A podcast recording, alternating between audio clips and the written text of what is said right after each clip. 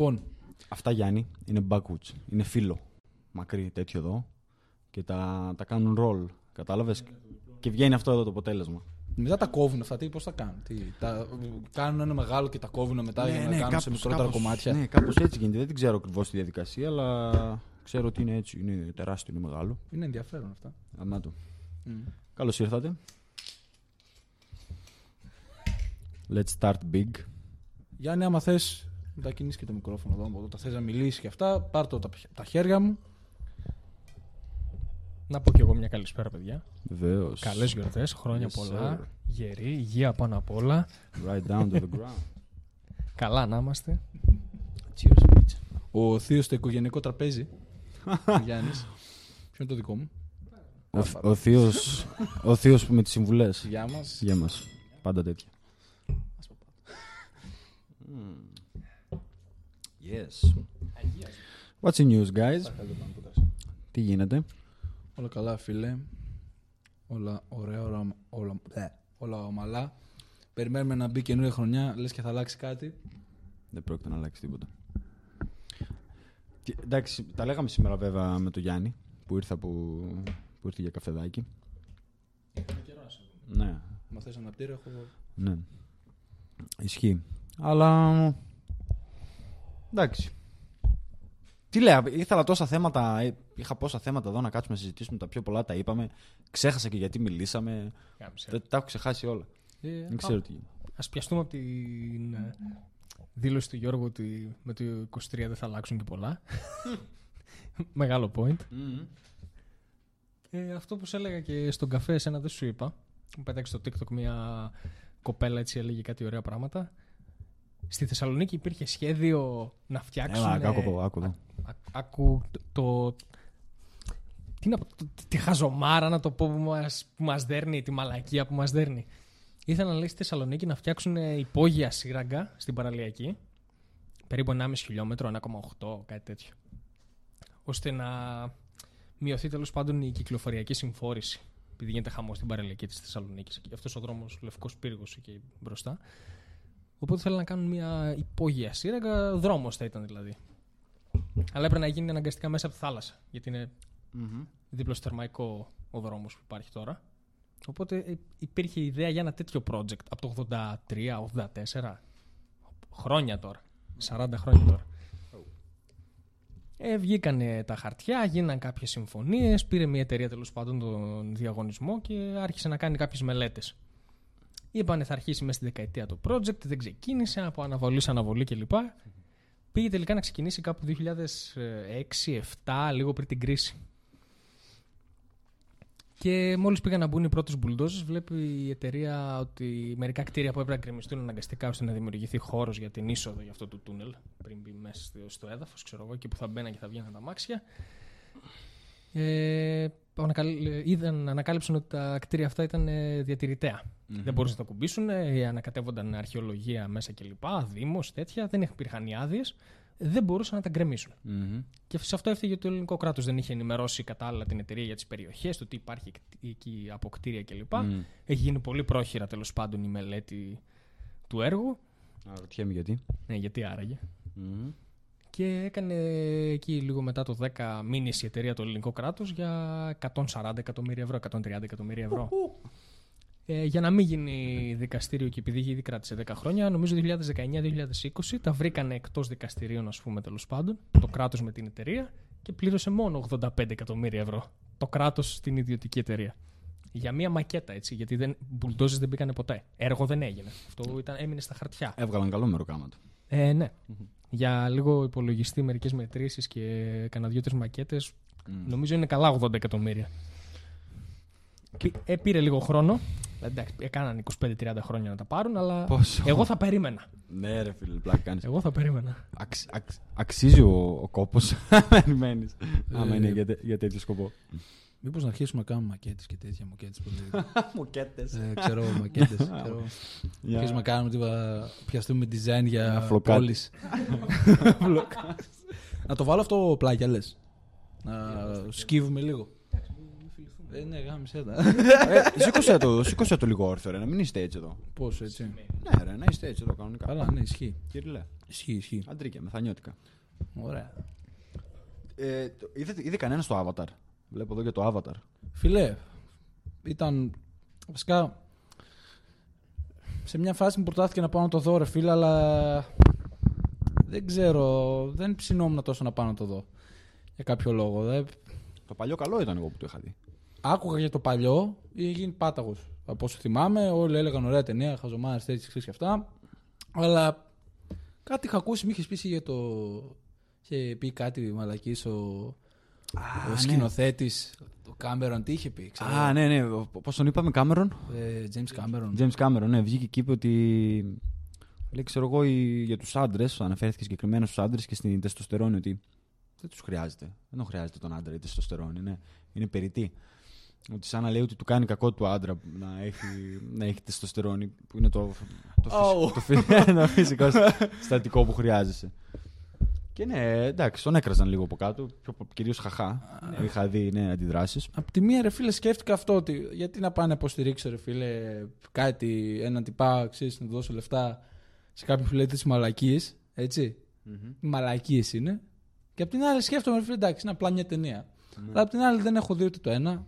Ούτε πολύ ψήνω με το δω, εντάξει. Μπορεί να είναι όμορφη ταινία, γραφικά, όμορφα και αυτά. Ένα, ένα δις box office. Ε, Καλά, αναμενόμενο. Όπως Ένα δις. ήταν σε μια φάση το πρώτο, το Avatar είχε φτάσει νομίζω δύο δις σε, σε box office και ήταν κόντρα με το Endgame όταν είχε βγει, το Avengers. Ω, ναι, Και, ήθελα, και, νομίζω τα το δύο. πέρασε μια φάση να το ξανακάνει κυκλοφορία το Avatar, νομίζω στις κινηματογράφες και Ε, το πέρασε πάλι κάτι Ναι, τέτοιο. ναι. Και, και βγήκε πάνω. Ναι, το κάναν ξανά κυκλοφορία και πώς λέει, remastered, ξέρω εγώ, υψηλότερη ανάλυση και τέτοια κόλπα. Οπότε ίσως έβγαλε και από εκεί ξανά καλά Οκ. φράγκα. Εγώ Επίσης- αυτό που είδα, αλλά Α, δεν ξέρω αν ισχύει, πες. είναι ότι έχει ήδη στα σκαριά ή δεν ξέρω αν τα έχει γυρίσει κιόλας το 3 και το 4. Πιο ωραία, Εκτός Avatar. από το 2. Ναι. Τι λες, ρε. ναι. Αου. Και 5. Νομίζω. Που, και, γιατί και εγώ κάτι είδα τέτοιο ότι σαν τίτλο δεν ε, το έψαξα, σαν τίτλο είδηση ότι γενικά ναι υπάρχει και είναι προετοιμασμένο ας πούμε και δεν ξέρω γιατί πάντως από φίλους που είδαν το 2 τώρα το Avatar ε, ωραία σκηνικά, γραφικά τέλος πάντων αλλά πολύ φτωχό Cinematography. story, ναι, Μμ. σενάριο Πο- δηλαδή και αυτό ήταν για τη δεύτερη ταινία για να Κερδίζεις ένα, για, χάνεις να, άλλο. ναι, για να έχεις τώρα σενάριο για άλλες δύο ταινίες.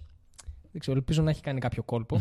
κάτι να βρει και γιατί άμα συνεχίσεις ας πούμε, απλά συνέχεια της πρώτης Μμμ. να πάει έτσι παρακάτω παρακάτω, δεν νομίζω ότι θα πάει Δεν και, θα βγάλει και και- πολύ και καλά. πολλά, Ναι, ναι. ναι. Το μεταξύ μου βγάζει το breaking τώρα. Πέθανε ο Πελέ. Ναι. Ο ποδοσφαιριστής, ο, ναι. Ετών 82. Δεν έχω ιδέα από ποδόσφαιρο, δεν ξέρω. God δεν- rest his soul. εσείς γνωρίζετε, Καλά δεν να είμαι είναι. καθόλου σαν ποδόσφαιρο εγώ. Οπότε μιλήστε εσείς. Αλλά τι ήθελα να πω για το Πες, Avatar. Πέθανε ο Μαραντόνα τώρα ο Πελέ. Ήθελα να πω για το Avatar. Μμμ.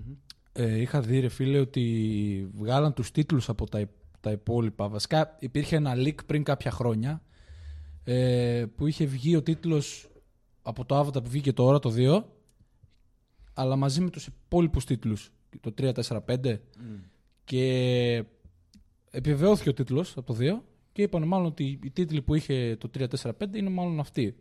Μάλλον έτσι θα ονομαστούν Οκ. και τα υπόλοιπα. Ένα fun fact εκεί πέρα να υπάρχει. Ναι. Αλλά τι να πω, δεν ξέρω. Ναι, αυτό. Νομίζω το άκουσα και εγώ αυτό για τα γραφικά. Ότι νομίζω κομπλέ ταινία και αυτά από τα γραφικά. Αλλά ίσως το story δεν ξέρω. Δεν έχω θέα, δεν, ε, δεν έχω παρακολουθήσει καθόλου Avatar. Δεν ξέρω. Το μόνο Avatar που ήξερα παλιά ήταν ε, Last Airbender, ξέρεις το Nickelodeon γι' αυτό όταν ήμουν μικρός.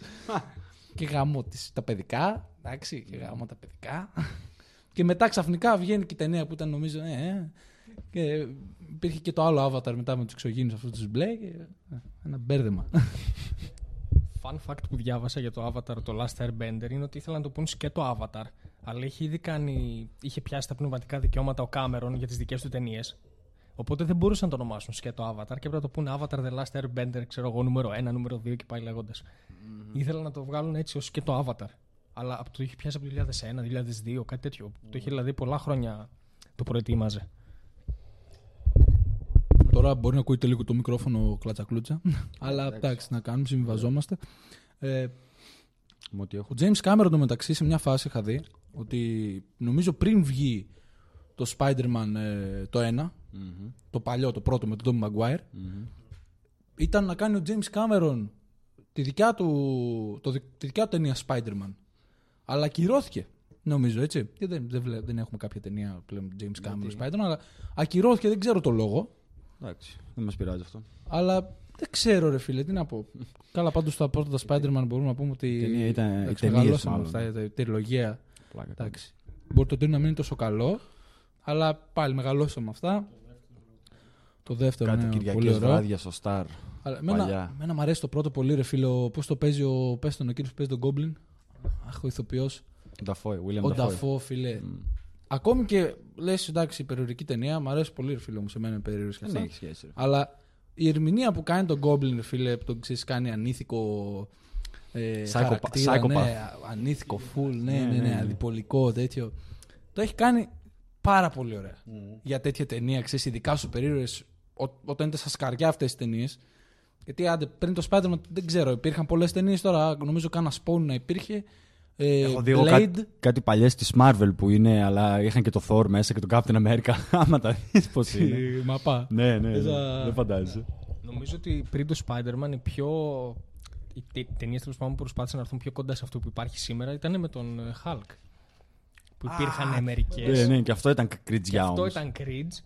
Βγήκε μία νομίζω καλούτσι κειμένα, αλλά νομίζω έχω την εντύπωση ότι όλο το franchi- franchise, όλη αυτή, όλο αυτό το hype με τις ταινίες σούπερ ηρώων πρέπει να ξεκίνησε από τον Tobey Maguire με το Spider-Man 1, 2, 3 Εκείνο ήταν φοβερό. ρε και φίλε. μετά άνοιξε και πήγε παντού. Για ταινία πόσο ήταν, 2002-2003. Εκεί μέσα. Ναι, ναι.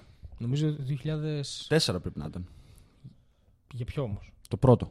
Τόσο αργά. Πιο Νομίζω μετά, όχι. Το 2 ήταν το πρώτο, 4 το δεύτερο νομίζω, Ναι, το κάτι 7 το τέτοιο. τρίτο. Κάτι τέτοιο. Οκ. Γιατί Μμ. τώρα προχτές είχε το Spider-Man το 2, που εμένα είναι το αγαπημένο μου από αυτά τα τρία. Με τον Octopus. Αλήθεια; Ο- ναι, ναι. Ναι. Απίστευτο, μου αρέσει πάρα πολύ. Και νομίζω επειδή το κοιτούσα λίγο για τους ηθοποιού και αυτά στο Google ήταν ή το 2003-2004. Μμ. Και ήταν το 2, οπότε από πιο πριν ξεκίνησε. Μια φράση γαμάτη που είχε στο Spider-Man 2 που έλεγε ο Octavius The power of the sun in the palm of my hand. Ε. Γαμάτο και είχε τα γυαλάκια εκεί. Καλή φάση. Πολύ ωραίες ταινίες, ρε φίλε. Και το Blade πριν το Spider-Man που είχε βγει το 90 κάτι. Το Blade μπορεί να έχεις καταγραφικά.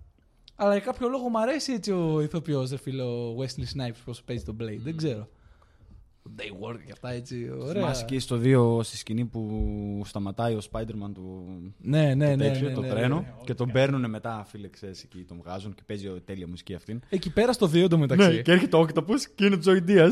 Πάει να τους πιάσεις. You gotta go, ε, ναι, you gotta go through me first. Και πετάγονται μετά όλοι. Ε, Χοντρός τότε ο Joy Diaz. Ναι. Σαν βουβάλι. Και Αλλά μετά τους ταινιά. έκανε πέρα με τα Ναι, ναι, τον καλάμια. πι- τι ξέρω. Ταινιάρα, Τα ταινιάρα. πόδια. Εν τω μεταξύ, εγώ αυ- αυτόν δεν τον ήξερα και ήθελα να σου το πω προχτές που το είδα ότι ρε, εσύ, στη Κάτι- σκηνή αυτή κάτι με μπροστά που θυμίζει. βγαίνει στην κάμερα είναι γνωστή η φάτσα του. Έχει, έχει κάνει πολλά, σε πολλές ταινίες έτσι το κομπάρσο έχει μπει, ξέρεις. Α, έπαιξε πρόσφατα και στο Σοπράνο, το καινούργιο βγήκε το Many Saints of Newark που την είδαμε την ταινία. Η ταινία ήταν χάλια, Ναι, ήταν. δυστυχώς. Ε, βασικά το μόνο που έδειχνε ταινία, ρε φίλε. Αμάβρωσαν αντί το να δείχνει- όνομα του Τόνι Σοπράνο. Αντί να δείχνει τον ε, Ντίκι Μολτισάντι, τον πατέρα του, του Κρίστοφερ Μολτισάντι, Μμμ. ε, αντί να δείχνει, ρε φίλε, το, όλο το σκηνικό με τη μαφία, έδειχνε τα γαμίσια που έκανε ο Ντίκι. Έτσι. Αυτό έδειχνε. Και τι άλλο έδειχνε. Αυτό. Την Κουμάρ που είχε την Κουμά. Και τότε τι γινόταν, ξέρω εγώ, με τους μαύρους εκεί πέρα, κάτι επαναστάσεις και ιστορίες στους δρόμους. Εντάξει, αυτό είναι αληθινή ιστορία, όντως. Το... Εντάξει, ναι. Είχαν κάτι riots τότε στο Brooklyn. Γιατί είχαν, α, τι είχαν, είχαν δολοφονήσει έναν Αφροαμερικανό. Κάτι είχε γίνει τέλος πάντων και είχαν κάψει ξέρεις, όλο το Brooklyn και το Manhattan ήταν, γινόταν χαμός το 67 Ναι. στην, ε, στη Νέα Υόρκη.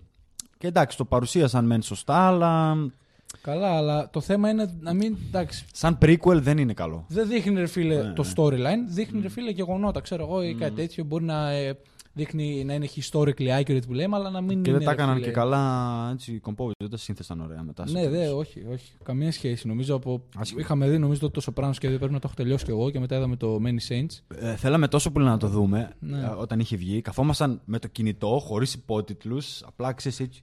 Προσπαθούσαμε και οι δύο να. Δεν είχαμε το laptop, ξέρω Ε; εγώ. Δεν είχαμε το laptop. Στο κινητό, δεν θυμάσαι, με το κινητό καθόμασταν εδώ στο καναπέ, ναι. με το ζόρι, έτσι, έτσι βγάλα μάκρυ και στο τέλος, μόλις τελειώνει, κοιτιόμαστε έτσι και οι δύο. Μαλακέτα.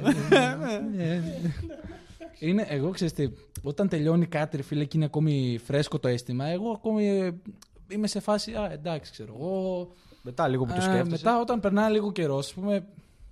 Μπορεί να μιλήσει και για Game of Thrones τώρα, γιατί ο Γιάννης δεν έχει δει 8 σεζόν.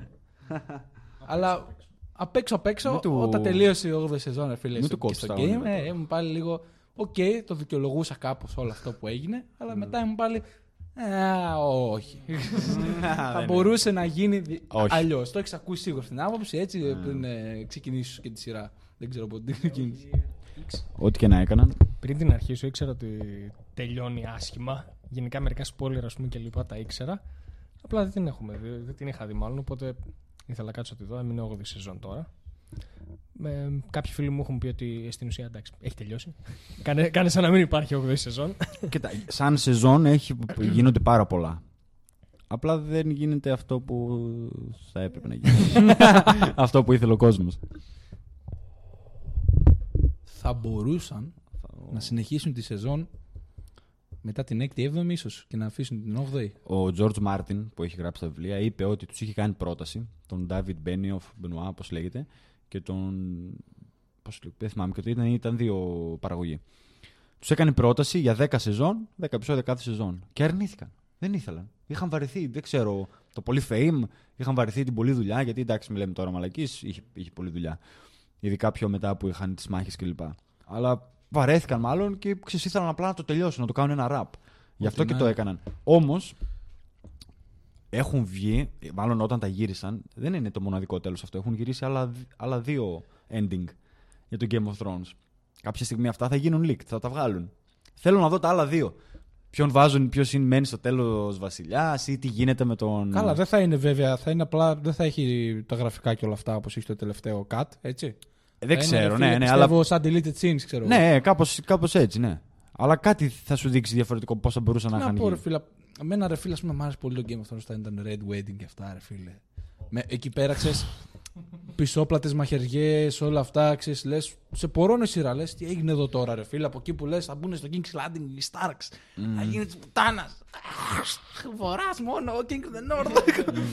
Παθιάζει εκεί, χλάτς, χλάτς, χλάτς, ματομούνι και τελειώνει. Άντε ρε. Δυστυχώς, ναι.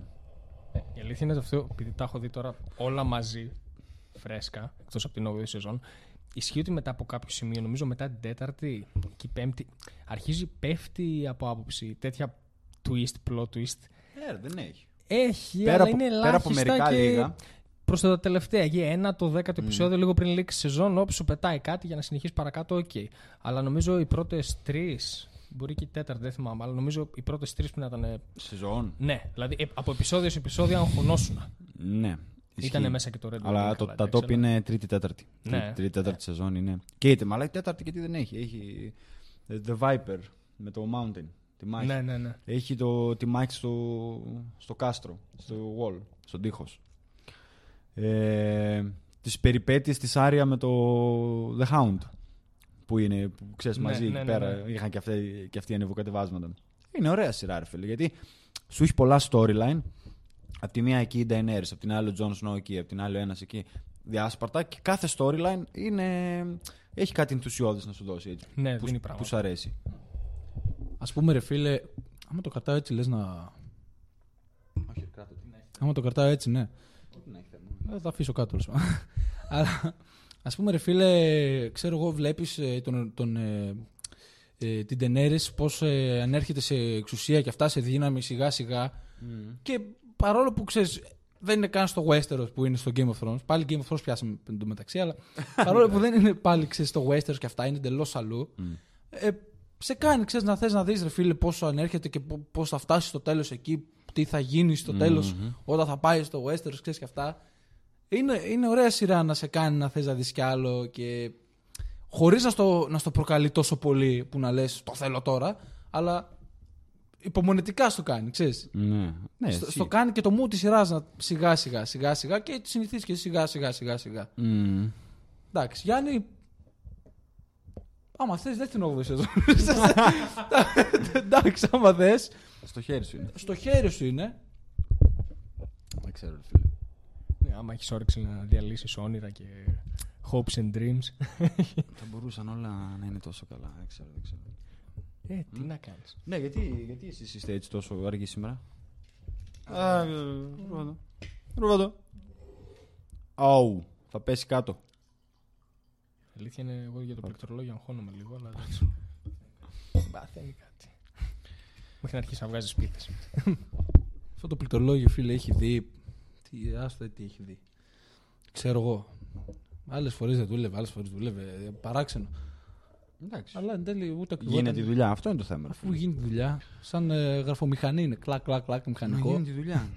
Ο- ο- Εγώ ναι, κοιτάω, δεν βάζεις. κοιτάω εδώ έτσι για κάνα νέο, έτσι κάνα ενδιαφέρον λίγο να, να κοροϊδέψουμε τίποτα. Έχουμε, άμα θέλουμε να δείξουμε κάτι και την οθόνη. Ναι, ναι, βεβαίως. Όχι, Πλέον. απλά, απλά εγώ ξέρω το, το κοιτάω τώρα εδώ πέρα. Ναι, ρε.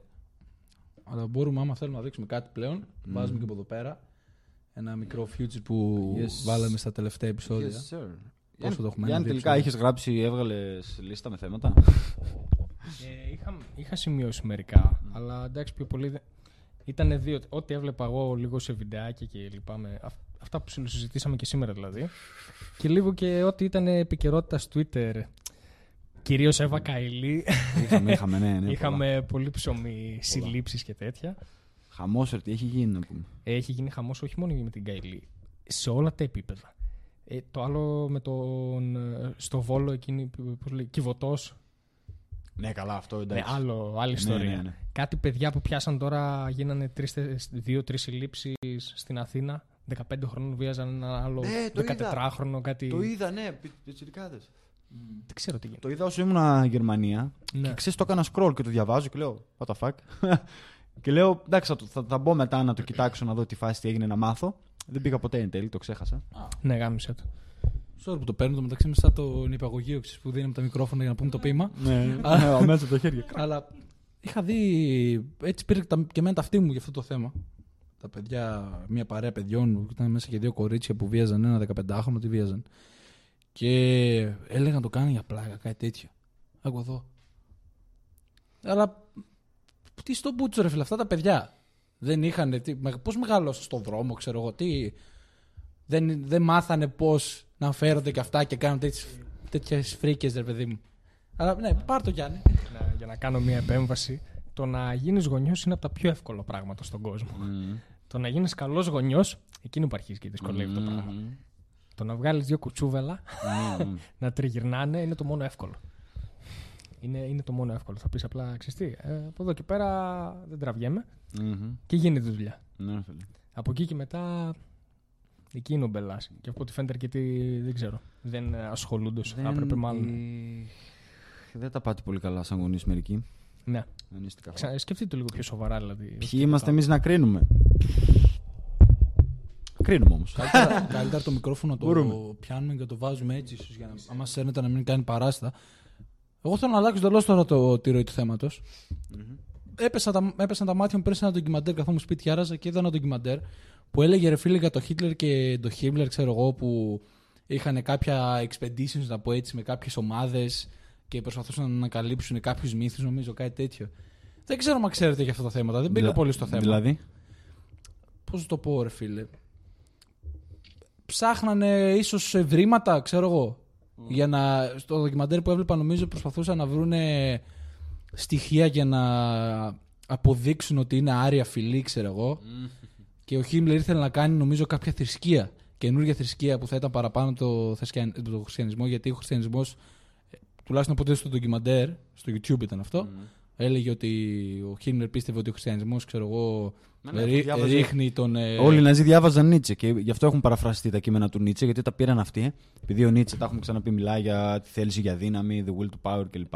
και- Και το πώς πρέπει να είσαι ούμπαμεν που έχουμε πει. Τα πήραν όλα αυτά και τα παραποίησαν οι Ναζί, ώστε να τα φέρουν στα μέτρα τους. Να λένε ότι κοίταξε, ο Νίτσε, ξέρω εγώ, εννοεί αυτά ναι, που, και αυτά έλεγε, που ξέρω κηρύττουμε εγώ, κι εμεί. νομίζω ο Χίμπλερ ότι ο χριστιανισμός κάνει τους Ναι. ανθρώπους αδύναμους και τέτοια και Mm. ήθελε να κάνει μια δικιά του θρησκεία. Δεν ξέρω τι δικιά του θρησκεία. Δεν, δεν πολύ κατάλαβα ίσως και δεν πολύ.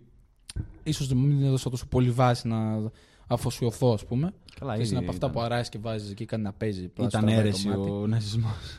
Α, ναι, δεν Πλάκα. ξέρω άμα έχετε ακουστά, ξέρω εγώ, ίσως από κάποια βρήματα, ίσως μπορεί να βρήκαν από κάποια πράγματα, ξέρεις, από κάποια, κάποιες, ε, πώς λέγεται, πώς λέγεται expeditions, ρε φίλε. Πώς να πω, κάποιες, ε, όχι περιπέτειες, πώς να το πω, κάποιες Ξα- εξερευνήσεις ναι, που ναι, κάνουν ναι. ίσως οι Ναζί εκείνη την Μμμ. εποχή. Σε αυτό το μικρό χρονικό διάστημα που ήταν ζωντανό αυτό το κίνημα, έτσι. Που, ναι. Απλά κάποια πράγματα ξέρεις που ακούγεται του Ναζί, ρε φίλε. Όσο για τον Μπούτσο είναι, γιατί είναι για τον Μπούτσο, εντάξει, το ξέρουμε όλοι. Φυσικά συμφωνούμε όλοι σε αυτό, όλοι νο- οι, ξέρεις, οι καλοί νοήμων άνθρωποι, αλλά ξέρεις, κάποια πράγματα που κάνανε, ρε φίλε, δεν περνάει από το μάτι απαρατήρητα. Ακούς για κάποια, ξέρω εγώ, μυστικά project που λες, «Μμ, τότε εκείνη την εποχή, τι φάση. Ξέρω εγώ για την ε, V2 τη ρουκέτα Μμμ. που είχαν κάνει. Ναι, τον πύραυλο. Ή είχα ακούσει ακόμη και για ναζί UFO, ξέρω εγώ, τα Καλά, λέγανε. εγώ ρε. έχω. ε, Saucers, ξέρεις. Τα πιο μεγάλα conspiracy έλεγαν για τους, για τους Ναι, Ναζί. Ότι, δηλαδή- πήγανε, ότι όταν πήγαν οι Αμερικάνοι, το καλύτερο που έχω ακούσει, παιδιά, όταν πήγαν οι Αμερικάνοι στο φεγγάρι, βρήκανε, βρήκανε ένα κράνος από ένα Ναζί με τη σβάστηγα πάνω. Είχα ακούσει ότι ξέρω εγώ, ακόμη και στην Αντακτική μπορεί να έχουν οι ναζί βάσεις και τέτοια. Αλλά ένα πράγμα που μπορεί να είναι σίγουρο είναι ότι αφού τελείωσε ο δεύτερος παγκόσμιος, κάποιοι από τους ναζί, Έφυγαν κάποια μεγάλα πρόσωπα, Αργεντινή. έφυγαν Αργεντινοί. Ε, και- Πρέπει να το έχουν ξανασυζητήσει. Έφυγαν Αργεντινοί Μμμ. και έχουν και ένα χωριό εκεί πέρα που είναι ψιλογερμανικό στην ε, Αργεντινή, έτσι. Δεν ξέρω για χωριό, αλλά ξέρω ότι ήταν ένας που πήγαινε από σπίτι σε σπίτι και ρωτούσε. Και μιλούσε, τους μιλούσε γερμανικά και μιλούσαν αυτοί και είναι προφανώς απόγονοι από τότε. Απόγονοι, Έχουν, ναι. έχουν μείνει, ναι, μετά από χρόνια. Ε, Πάντως γενικά, α- αν όχι μόνο Αργεντινή, αρκετούς πήραν και άλλες χώρες. Και ας πούμε, ο, μόλις ξεκινήσει η NASA, ε, ο επικεφαλής που έκανε τον πύραυλο των V2 των Γερμανών, ο Βέρνερ Φον Μπράουν, ήταν μετά ο πρώτος υπεύθυνος της NASA. Και πήγανε, με βάση αυτόν πήγαν. Α, ναι, κάπου πρόσφατα εγώ το διάβασα αυτό. Αυτό ισχύει, δεν είναι θεωρία συνωμοσίας. Ήταν ο πρώτος διευθυντής και έκανε- χάρη σε αυτόν ουσιαστικά πήγε τόσο καλά σε τόσο σύντομο χρονικό διάστημα το, Αχα. Το όλο αυτό το project, ας πούμε, το να πάνε στο φεγγάρι Αμερικανοί εκείνη τη δεκαετία με τον ψυχρό ναι. πόλεμο κλπ. Ναι, Άμα ναι. δεν ήταν αυτός, δηλαδή θα είχαν θέμα. Έξυπνος. Να συμπληρώσω κάτι, ρε φίλε, που. Λες, ρε φίλε, α, εντάξει, τότε να πάνε να γαμηθεί και το φεγγάρι, ξέρω εγώ, φού ήταν ναζί και να πάνε να γαμηθεί και η NASA και όλα αυτά μπορεί να σκεφτεί κάποιος, ξέρεις έτσι, κατευθείαν αντιδραστικό. Και απ' την άλλη, μία σκέψη ακόμη, ρε φίλε, που σου έρχεται στο μυαλό είναι ότι κάποια από τα σπουδαία πράγματα που έχουν γίνει στο, στον κόσμο, έτσι, δεν ξέρω, ίσως συνδέονται αυτά, δεν ξέρω τι να σου πω, αλλά κάποια από τα σπουδαία πράγματα που έχουν γίνει στον κόσμο γίνανε, ξέρω εγώ, με αυτοκρατορίε, με σκλαβιέ και τέτοια, έτσι. Πυραμίδες, σκλάβοι. Εβραίοι σκλάβοι ήταν στις πυραμίδες. Από τις μαύρες σελίδες τη ιστορία. Ναι. Και απλά ξέρεις, λες, Α, ο άλλος ήταν ναζί, ξέρω εγώ και αυτά, αλλά εφόσον ήταν διευθυντής τότε, ξέρω εγώ, στην NASA, εν μέρει μπορεί και από αυτόν εξαιτίας τα πήγαμε στο φεγγάρι. Δεν υποστηρίζω τους ναζί. ναι, ρε φίλε, δεν λέμε αυτό. Για- όχι. ναι, απλά λέω ότι ξέρεις. Ήταν ένα πρόσωπο που. Ναι. Μμμ. Και απλά σκέφτομαι ότι πολλ- πο- πολλά πράγματα ίσως που έγιναν στην ανθρωπότητα γίνανε Μμμ. κάπως. Εντάξει, μπορεί να μην συνδέεται αυτό Το πιάνω, το κατευθείαν, πιάνω αλλά αυτό που κατάλαβες κάπως ότι. Ναι. Μμμ. Πάρ' το Γιάννη. Απλά ένα μικρό αστεράκι να βάλω, επειδή το είχα δει σχετικά πρόσφατα, ότι έχουν βρεθεί ευρήματα που αποδεικνύουν ότι αρκετοί πάντως, αν όχι όλοι, ξέρω εγώ, στην αρχαία Αίγυπτο όταν ε, φτιάχνονταν οι πυραμίδες ήταν πληρωμένοι εργάτες. Δεν ήταν σκλάβοι. Τώρα μπορεί, μπορεί για το κουβάλιμα ή για τις πολύ ε, δουλειές έτσι, τις χοντρές, ας πούμε, τις Βαριές, βαριές, ναι. που δεν ήθελαν και πολύ σκέψη, ξέρω εγώ, ή Μμμ. να βάζανε όντως δούλους. Αλλά γενικά υπήρχαν και εργάτες που κάνουν αυτή τη δουλειά. Ήταν εργάτες και πληρώνονταν κανονικά. Δηλαδή και ο Παρθενώνας όταν χτίστηκε, δεν χτίστηκε από τους σκλάβους μόνο. Σίγουρα θα Καλά, βοήθησαν κουβάλι προφανώς. για τα μάρμαρα ή οτιδήποτε, αλλά ήτα- υπήρχαν και εργάτες. Υπήρχαν γλύπτες, ξέρω εγώ, κλπ. Αρχιτέκτονες. Σίγουρα. Δεν Δεν ήταν μπορείς να οπότε. πας έτσι, έτσι στο φλου και να λες: Ωραία, βάλτε Ναι. αυτό εδώ, βάλτε αυτό εκεί. Να βάλετε πέτρες Ναι. μία πάνω στην άλλη και να δούμε πώς θα βγει. Μμμ. Οπότε δηλαδή δεν ήταν μόνο ένα-δύο υπεύθυνοι και μετά άλλοι 5.000 δούλοι. Μμμ. Υπήρχαν και εργάτες κανονικά που ξέραν και τη δουλειά και την κάναν χρόνια. Ναι, ναι. Δηλαδή κανονικά στημένη κοινωνία, δεν ήταν όλοι δούλοι. Και... Καλά, ισχύει όμως αυτό που λέει ο Γιώργος, ότι πολλά από τα μεγάλα πράγματα που σαν ανθρωπότητα έχουμε έτσι. Κατορθώσει. Έχουμε κατορθώσει. Ναι, έχουν προκύψει από αυτοκρατορίες και από πολιτισμούς οι οποίοι εκμεταλλεύτηκαν, εκμεταλλεύονταν τον άνθρωπο, εκμεταλλεύονταν τους αδύναμους κλπ. Φίλε, αλλά ακόμη και έτσι η, η αρχιτεκτονική, ας πούμε, έστω και. Εντάξει, όπως είπες, άλλο αυτό, αλλά ακόμη και η αρχιτεκτονική από τις πυραμίδες, ας πιαστώ λίγο από εκεί. Είναι πολύ σπουδαία νομίζω γιατί πρέπει, άμα δεν κάνω λάθος, να είναι πάνω ή περίπου πάνω στον. Ε, Ισημερινό νομίζω λέγεται. Δεν θυμάμαι σε ποια γραμμή. Τα μπερδεύω. Ίσως το ξέρεις αυτό, αλλά θα το, μπορώ να το ψάξω Μμ. Οπότε θα το ψάξω μία, κάντε συζήτηση. Ναι, ε, κάτι είναι με... με... Με αστερισμούς και τέτοια έχω δει εγώ. Ότι δηλαδή, ας πούμε, τώρα νομίζω οι τρεις μεγαλύτερες ευθυγραμμίζονται με τα τρία αστέρια της ζώνης του Ορίωνα, γιατί είναι από τους Αχα. πιο χαρακτηριστικούς αστερισμούς του βραδινού ουρανού και φαίνονται. Ναι. Ε, το- αυτό για τον σημερινό δεν ξέρω αν ισχύει. Αλλά το έχω δει επίσης και δεν ξέρω κατά πόσο ισχύει από την άποψη ότι έχει γίνει όντως κάποια έρευνα και έχει αποδεχθεί αυτό ή είναι μόνο σε βιντεάκια στο YouTube. Ναι. Δηλαδή. Έχω δει κάτι παρόμοιο επίσης για τις πυραμίδες στο, στο Μεξικό, Λατινική Αμερική. Μμ. Πυραμίδες από άλλους πολιτισμούς, αλλά και πάλι έχουν προσέξει, έχουν παρατηρήσει τέτοια ομοιότητα ότι υπάρχει μια ευθυγράμμιση με τα, με τα τρία αυτά αστέρια στη ζώνη του. δεν, είναι, Οριώνα. δεν είναι τυχαία έτσι τοποθετημένες. Ναι, αυτό. Υπάρχει κάτι δηλαδή. Απλά δεν ξέρω μετά από κάποιο σημείο αυτό, αν κάποιος δηλαδή βλέπει πράγματα που απλά θέλει να δει. Μμ. Γι' Ναι, αυτό σίγουρα, αυτό δεν σίγουρα ξέρω. μπορεί να είναι και Κατά αυτό. πόσο μπαίνουμε μετά στα όρια εκεί της. Ε... Στην Ακρόπολη, δεν θυμάμαι για ποιο λόγο διάβαζα, είναι για κά... Τα μάρμαρα, ξέρεις, κάνουν έτσι μια καμπύλη. Δεν είναι εντελώς ευθεία. κα- Δεν, δεν υπάρχει πουθενά ευθεία. Α, το είχα δει αυτό. Ναι. Το, έλεγε, το, ε, το έλεγε και μία ξεναγός. Μμ. Τότε που είχα πάει το καλοκαίρι με τα παιδιά για τους Iron Maiden, για τη συναυλία. ναι. Γεια σας, παιδιά. το καλοκαίρι. ναι, η, η, άκουσα μία ξεναγό να το λέει. Ότι, και νομίζω υπάρχει και σε ντοκιμαντέρ έτσι κι αλλιώς, οπότε μπορούμε να το βρούμε γενικά. Ότι ναι, δεν είναι όλες οι, ευθείες, ε, οι γραμμές του ναού τελείως ευθείες. Έχουν μια Μμμ. καμπυλότητα νομίζω προς τα κάτω. Νομίζω προς τα Ναι. κάτω. Και έχει να κάνει με την προοπτική. Επειδή είναι τόσο τεράστιο κτίριο, όταν κάποιος κάθεται από κάτω να το βλέπει, το βλέπει ευθεία, Μμ. επειδή είναι τόσο μεγάλο και οι αποστάσεις και είναι και τόσο ψηλά. Ενώ άμα τα είχαν κάνει ευθεία, Μμμ. επειδή είναι τόσο ψηλό και τόσο μεγάλο, όταν θα το βλέπεις από κάτω δεν το βλέπεις να είναι ευθεία. Θα το βλέπεις να καμπυλώνει προς τα πάνω. Αλήθεια. Ναι, όπως όταν βλέπεις έναν ουρανοξύστη, αν πας κοντά σε ένα πολύ ψηλό κτίριο στο Ναι. εξωτερικό και κοιτάξεις τον ουρανοξύστη ακριβώς από κάτω, θα δεις ότι προς τα πάνω όσο πά- είναι σαν τις γραμμέ του τρένου. Είναι ευθεία, αλλά όσο κοιτάς το βάθος, Ναι, ναι, ναι, ναι, συγκλίνουν. ναι, ναι, ναι. Ένα Α. ψηλό κτίριο θα πάθει το ίδιο. Όσο κοιτάς προς τα πάνω, συγκλίνει. Γι' αυτό. Οπότε για να μην συγκλίνει και για να φαίνεται ευθεία, το Μμμ. κάνουν να έχει αν- την αντίστροφη καμπύλωση. Damn boys. ναι. Ωραία πράγματα. Και σκέφτεσαι εμάς μετά. Είμαστε πρώιμα πυθίκια ακόμα. Μπορούμε να, τα, δεν μπορεί η αντίληψή μας ακόμα να τα διανοηθεί τόσο εύκολα αυτά. Μας φαίνονται παράξενα. Λέμε, «Μμ, μμ, θα μπορούσε αυτό να γίνει. Ξέρεις, λες θα φτιάξω κάτι, θα τα κάνω όλα, Ναι, ναι. όλα τέλεια. Αλλά έβλεπα, ε, έτυχε τώρα, πριν μία ώρα λίγο πριν έρθω, Μμ. έβλεπα ένα ωραίο βιντεάκι, πόσο ήταν, 6-7 λεπτά, για το Burj Khalifa. Μμμ. Στα, Τεράστιο. στο Ντουμπάι, ναι, το 800 τεράστιο. κάτι μέτρα. Πόσο είναι; Και ε, δεν θυμάμαι, Μμμ. δεν το ανέφερε, αλλά λέει κυρίως. Έπιασε μόνο το κόνσεπτ 7 λεπτά στο βίντεο και εξηγούσε μόνο το τι γίνεται για τα θεμέλια. Μμμ.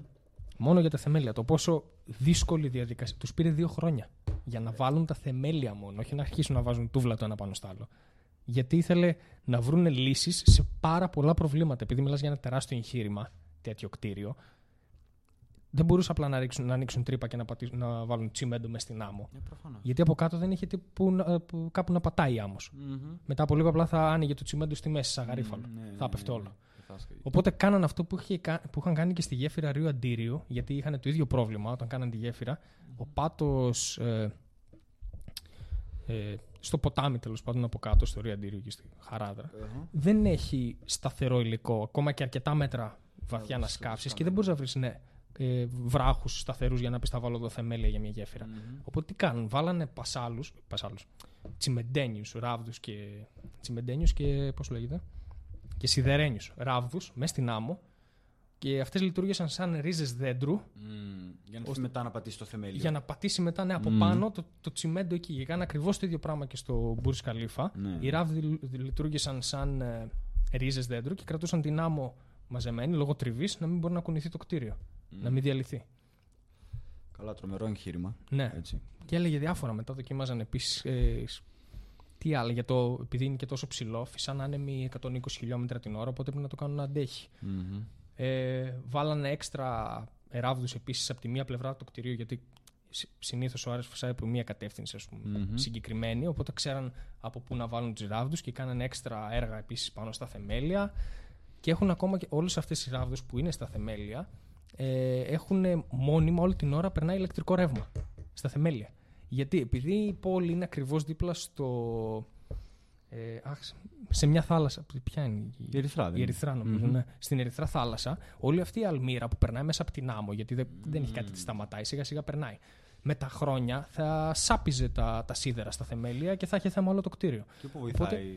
Έχουν βάλει. Ε, έχουν δημιουργεί, έχουν, βα- έχουν- σαν να έχουν βάλει δύο ηλεκτρόδια μέσα στην άμμο. Έχουν δημιουργήσει, έχουν κάνει τις, ε, τους πασάλους, τις ράβδους του κτηρίου να είναι. Ε, κάτσε με που χαζομάρα, να είναι θετικά φορτισμένες και έχουν βάλει και μερικές, ε, μερικά σίδερα τέλος πάντων από ένα άλλο υλικό, δεν θυμάμαι τι είχαν βάλει ακριβώς, οι οποίες είναι θετικά φορτισμένες. Οκ. Ε, μάλλον αρνητικά Αρνητικά. φορτισμένες. Ναι. Και όταν έρχεται το νερό, γίνεται διάσπαση. Το οξυγόνο που οξυδώνει τα μέταλλα, γι' αυτό και Μμμ. οξύδωση είναι από το οξυγόνο, πάει κολλάει σε αυτές τις ράβδοι που έχουν βάλει επίτηδες για αυτή τη δουλειά, Μμμ. οι οποίες μετά από μερικά χρόνια θα τις αλλάξουν, ώστε να μην πάει ε, το οξυγόνο στα, στα θεμέλια και Ναι. καταστρέφουν και καταστρέφουν Μμμ. οι ράβδοι που. Και θα έρθουν τέλος πάντων. Ναι, Ναι, και μετά από κάποια στιγμή απλά θα αντικαταστήσουν αυτά τα. Τις Αχα. ράβδε που τις έχουν βάλει για αυτό το σκοπό και έτσι διατηρείται το κτίριο χωρίς να σαπίσει από τα θεμέλια. Έξυπνη. Λε- Ναι, αλλά προβλήματα. Δηλαδή, έβλεπα το βίντεο και δεν δεν μου είχε πάει καν το μυαλό ότι υπάρχει περίπτωση να γίνει κάτι τέτοιο. Κι όμως, φίλε. Και όμως, έπρεπε να κάτσει να γίνει, να γίνει ολόκληρη μέρες. μελέτη για αυτό Εννοείται. το πράγμα. Πολλές Και, μελέτες. ναι, πολλές και βρήκανε τέτοια λύση. Ότι ξέρεις τι, θα έχουμε όλο το 24ωρο συγκεκριμένη τάση, συγκεκριμένο ρεύμα, ξέρω εγώ, να περνάει μέσα από τα θεμέλια για να μην έχουμε θέμα με το νερό και σαπίσουν Μμμ. όλα. Πολύ ακραία. Μου έκανε πολύ Ωραία, εντύπωση. μπράβο, μπράβο. Ενδιαφέρον. Γαμάτο αυτό. Ε, και Το σκέφτεσαι βρήκες αυτό μετά, που ρε ήθελες. φίλε. Θα σου πω σε λίγο. Μμ. Και σκέφτεσαι μετά ακόμη πόσες φορές μπορεί να πήγε να ακυρωθεί αυτό επειδή ξέρω εγώ μπορεί να μην βρίσκαν κάποια λύση. Ή μπορεί και να μην ακυρώθηκε να έλεγαν, ξέρω εγώ, άλλοι εκεί πέρα. Το πίεζαν. Αλλά ξέρεις, λέμε ίσως συνέχεια κι εγώ σου με λέω για τα αρχαία, και- τα αρχαία και αρχιτεκτονικά αρχαία και αυτά και αυτά και αυτά. Αλλά σκέφτεσαι αυτά τώρα να κάνω τέτοια κόλπα με τις ράβδες και λες, Ω. Επίσης, έψαξα λίγο για τις πυραμίδες. Βρήκα από τους Unboxholics μια σελίδα που έχουν στο ίντερνετ με ειδήσεις και τέτοια θέματα και διάφορα. Ε, βρήκα αυτό εδώ. Δεν ξέρω τώρα κατά πόσο σχετίζεται με αυτά που λέγαμε πριν. Μισό λεπτό να δείξω. Όχι. Το χάμισα. Δεν πειράζει. Ε, οι θηλυκές πυραμίδες έχουν αποσχολήσει τους ερευνητές όχι μόνο για τα μυστικά κενά λέει, και τους κρυμμένου θαλάμου, αλλά και για το γεγονός πως οι αρχαίοι Αιγύπτιοι μπόρεσαν να χτίσουν τόσο εντυπωσιακά μνημεία χρησιμοποιώντας τα μέσα του παρελθόντος. Ένα από τα μεγαλύτερα μυστήρια λοιπόν είναι η εντυπωσιακή ευθυγράμμιση των πυραμίδων. Ειδικότερα η μεγάλη πυραμίδα της Γκίζα έχει ευθείε μεγάλης ακρίβειας στα 138,8 μέτρα κάθε, της, κα- ε, κάθε πλευράς της και είναι ευθυγραμμισμένη με τα καρδινάλια σημεία, λέει, βορρά, νότο, ανατολή και δύση. Η ακρίβεια λέει πλησιάζει τα 4 λεπτά του τόξου ή αν θέλετε ένα 15ο μιας μοίρας, κάτι εξαιρετικά δύσκολο σε μια εποχή χωρίς drones και υπολογιστές. Alright, Οκ, alright, απλά- alright. Το αφήνω αυτό να υπάρχει. Μμμ. Είναι κάτι γάμισέ τα. Οκ, ίσως. Εντάξει, Απλά αυτό. Ενδιαφέρον fact. Το θέμα είναι με τι μέσα τα. Δηλαδή, αν λες εντάξει, θα, θα τα φτιάξεις έτσι. Πώς έφτασες όμως στο συμπέρασμα; Να, να ξέρεις ή πώς έφτασες στο συμπέρασμα να ξέρεις ότι θα ευθ- ευθυγραμμίζονται ακριβώς; Το Κατάλαβες. θέμα είναι ότι ξέρεις τι, ίσως μπορεί και ποτέ να, μπορεί να υπάρχει αυτή η τέτοια ή μπορεί και ποτέ να μην μάθουμε γιατί μπορεί. ε, Επειδή και δεν ζούσαμε τότε, μπορεί να το μάθουμε στο μέλλον οτιδήποτε ξέρω εγώ. Αλλά Ακριβώς ναι, είναι δεν μπορεί ενδιαφέρον. Πάρ' το. ακριβώς δεν μπορείς να ξέρεις. Καλά, σίγουρα ακριβώς όχι, αλλά η αλήθεια είναι ότι υπήρχαν τρελά μυαλά στην αρχαιότητα. Δηλαδή, ξέρουμε ότι από τότε είχαν ψηλιαστεί ότι ξέρεις τι, η γη μάλλον δεν είναι επίπεδη, είναι στρόγγυλη. Είχαν μετρήσει περίπου, Μμμ. δηλαδή σε πολύ μεγάλο ποσοστό. Και ίσως ένα από τα πιο ωραία που έχω δει είναι που είχε πει ο Καρλ Σέιγκαν ότι αν δεν είχαμε μετά όλη αυτή την σκοτεινή περίοδο Μμμ. του χριστιανισμού Που τα αφάνισε όλα. ναι, ναι. Και είχε διατηρηθεί όλο αυτό το. Η νοοτροπία τέλος πάντων που υπήρχε των αρχαίων Ελλήνων, Μμμ. άσχετα τόσο της θρησκείας, η κουλτούρα, η νοοτροπία που είχαν, το πω, για την επιστήμη, για τη φι- φιλοσοφία του, ότι ρωτούσαν πράγματα, δεν καθόταν απλά ήσυχοι. Προφανώς. Ψάχναν. Μμμ. Μα δεν Ε, είχαν να κάνουν και- και κάτι άλλο, δεν είχαν Ναι. ναι. γκατζετάκια Α, να, εννοείται. να ασχολούνται όλη μέρα. Να απασχολούν το μυαλουδάκι τους. Αλλά αυτό, ε, το ότι ψάχναν πράγματα, μελετούσαν και όλο κάτι καινούριο θέλαν να μαθαίνουν. Ε, είχε πει ο Καρλ Σέγκαν τώρα, να με ισχύει, δεν ξέρω, εντάξει, αλλά αυτό που είχε πει είναι ότι αν είχε παραμείνει αυτή η νοοτροπία και μετά εξαπλωνόταν αργότερα στο δυτικό κόσμο και δεν υπήρχε όλο αυτό με τον χριστιανισμό, ο μεσαίωνας δηλαδή με λίγα λόγια, ε, ήδη θα είχαμε αυτό που θέλει λέει ο Μάσκ να πάμε στον Άρη, να πάμε σε άλλους πλανήτες, θα έχει ήδη γίνει. Θα ήμασταν δηλαδή τόσα χρόνια περίπου μπροστά. Καλά, σίγουρα. Γιατί δεν θα, δεν θα, είχε, δεν θα είχε, υπήρχε ποτέ καμία στάση. Μιλάμε για. Ε, Ό,τι ανακαλύψεις έχουν γίνει από Νεύτωνα, Αϊνστάιν και μέχρι τη σημερινή, σημερινή εποχή. μμμ. Μιλάμε Θα για, πήγαιναν- για, ναι, για πληροφορίες αιώνων έτσι, Ναι, ναι, που ναι. είχαν καταγραφεί. Και, και, α, και πιο πριν, άμα πάρουμε δηλαδή από την εποχή που κάει και η βιβλιοθήκη της Αλεξάνδρειας. Τρελές πάλι ποσότητες πληροφοριών οι οποίες αχρηστεύθηκαν, οι οποίες Καλά, ναι. χάθηκαν. Ισχύει. Και ο μηχανισμός των αντικειθήρων είναι ένα πολύ ωραίο Μμ. ε, σημάδι το Ποιος ότι- ήταν ε, που είχε πάει και είχε βάλει το, το ξύλο και μέτρησε την τέτοια της γης ακριβώς; Ή μάλλον έπεσε για κάτι, για κάτι τέ- τέτοια έξω. Κάτι εκατοστά για λίγο έτσι. Α, ε, όχι εκατοστά, με, αλλά σε ποσοστό νομίζω ήταν κοντά στο 2%. Πάλι είναι μερικά χιλιόμετρα γιατί γίνει Μμμ. τεράστια, αλλά Ναι. στατιστικά άμα το δεις, Α, ναι. ε, πάρα πολύ κοντά. Ε, ο Ερατοσθένης. Ο Ερατοσθένης. Το του Ερατοσθένη, ναι. Που ήταν ε, στην Αίγυπτο, είδε εκεί σε ένα πηγάδι ότι δεν υπήρχε σκιά. Μέτρησε μετά σε μια άλλη πόλη την απόσταση που εκεί υπήρχε σκιά. Και μετά με καθαρά με γεωμε... γεωμετρία, τριγωνομετρία, έβγαλε τα νούμερα. Και ήταν τόσο κοντά δηλαδή. Τι, 2%. 2%. τι μπορείς να χρησιμοποιήσεις, ποια μέθοδο μπορείς να χρησιμοποιήσεις για να το κάνεις αυτό, να το φέρεις πέρα μετά; Δηλαδή, βλέπεις, βάζεις βάζεις κάτω το, το ξύλο με ξύλο, δεν το έχει κάνει. Με ένα, Ναι, ναι. Με ένα ξύλο. Και βλέπεις ότι από, όταν ο ήλιος κάνει την περιφορά, ξεκινάει από εδώ η, η σκιά, ξαναφτάνει εδώ. Ωραία, έκανε ένα, Α, ε, α, κατάλαβα μια τι ρωτάς. περιστροφή. Ναι, Ναι, ναι, Τι ε, χρησιμοποιείς μετά για να φτάσεις σε αυτό το συμπέρασμα. ε, ότι... ε, στην ουσία ξέρεις ότι μια συγκεκριμένη ώρα Μμμ. το ένα ξύλο δεν έχει σκιά. Ε, Οπότε το θεωρείς τελείως κάθετο σε, σε ένα επίπεδο στο έδαφος. Ναι. Το άλλο ξύλο στην ίδια στιγμή έχει μια σκιά. Άρα είναι, υπάρχει μια γωνία, είναι λίγο στραβό. Μμμ. Μετράς αυτή τη γωνία. Στην ουσία προεκτείνεις τα, τα δύο ξύλα φαντάσου να είναι άπειρα μέχρι να συναντηθούν. Εκεί που θα συναντηθούν είναι το κέντρο της γης. Ωραία. Επομένως έχεις την ακτίνα Μμμ. και μετά υπολογίζεις τον υπόλοιπο κύκλο. Τώρα μας, Για τότε. Μας, για, τώρα μας φαίνεται πολύ απλό, αλλά τότε δεν υπήρχε καν η, νο- η, η λογική το ότι. Α, ναι, οκ, τώρα εμείς δηλαδή το λέω αυτό, αλλά ξέρουμε, ξέροντας ξέρουμε ότι η Γη είναι στρόγγυλη, ναι, ναι, ξέροντας έχουμε ότι- πάρα πολλά Μμμ. Δεδομένα που τότε δεν ήταν δεδομένα. Ακόμα και ο τρόπος που κάνουν τα μαθηματικά δεν ήταν ο τρόπος που κάνουμε σήμερα. Εμείς χρησιμοποιούμε τα αραβικά τα νούμερα. Μμμ. Τότε αυτοί χρησιμοποιούσαν αυτό που έχουμε δει λίγο ρωμαϊκά τύπου νούμερα. Ναι. Γιώτα, χι, β και τέτοια πράγματα. Ή νομίζω ακα- ακόμα πιο διαφορετικά. Δηλαδή, ακόμα και να κάνεις πράξεις δεν είναι τόσο απλό όπως λέμε τώρα. Ναι, προφανώς. Δε- δεν είχαν νούμερα, είχαν γράμματα. Ενδιαφέρον, φίλε. Ναι, ναι. Εντάξει. Είμαστε Δεν πίσω. ξέρω. Εγώ πλέον είμαι απλά ακροατής. Είμαστε πίσω. Καλά, ναι, σίγουρα αυτό που Bad είπατε πριν, way ρε to παιδιά, go. ότι τόσα χρόνια ξέρεις που μπορεί να πήγαν χαμένα, ρε παιδί μου, και να είχαμε πάει τόσο μπροστά, αλλά εντάξει, να κάνεις. Γίνονται και αυτά. Έτσι. Γίνονται και το χάος, γίνονται και καταστροφές, γίνονται και πανδημίες, γίνονται και όλα αυτά τα κακά πράγματα τέλος πάντων που μας πάνε πίσω. Αλλά πολλά χρόνια πίσω, ίσως. By the way, ε, τότε που επί Βυζάντιου, νομίζω επί 700 χρόνια, άμα δεν κάνω λάθος, μπορεί να λέω και λάθος, αυτή τη στιγμή μπορεί να κάνω λάθος, αλλά, ε, οι αυτοκράτορες που ήταν στο Βυζάντιο, νομίζω καταστρέφανε έτσι αρχαία και αγάλματα και τέτοια από την Ελλάδα. Όχι όλοι. Ναι, αλλά θυμάμαι νομίζω ένα συγκεκριμένο, δεν θυμάμαι το όνομα, Θεοδόσιος νομίζω. δεν Θεοδόσιος, θυμάμαι. ναι. Θεοδόσιος, ναι. Κατέστρεφε, είχε καταστρέψει Την αρχαία Ακαδημία. Αγάλματα και τέτοια. Μμμ, πολλά, δεν είχαν αφήσει τίποτα. Και επίσης, ρε φίλε, ήθελα εκείνη τη στιγμή που είπες για την ε, βιβλιοθήκη της Αλεξάνδρειας, αυτό σκεφτόμουν. Μμμ. Ότι πόση γνώση μπορεί να έχει εκεί μέσα, ρε φίλε. Και τι... Μα χάθηκε.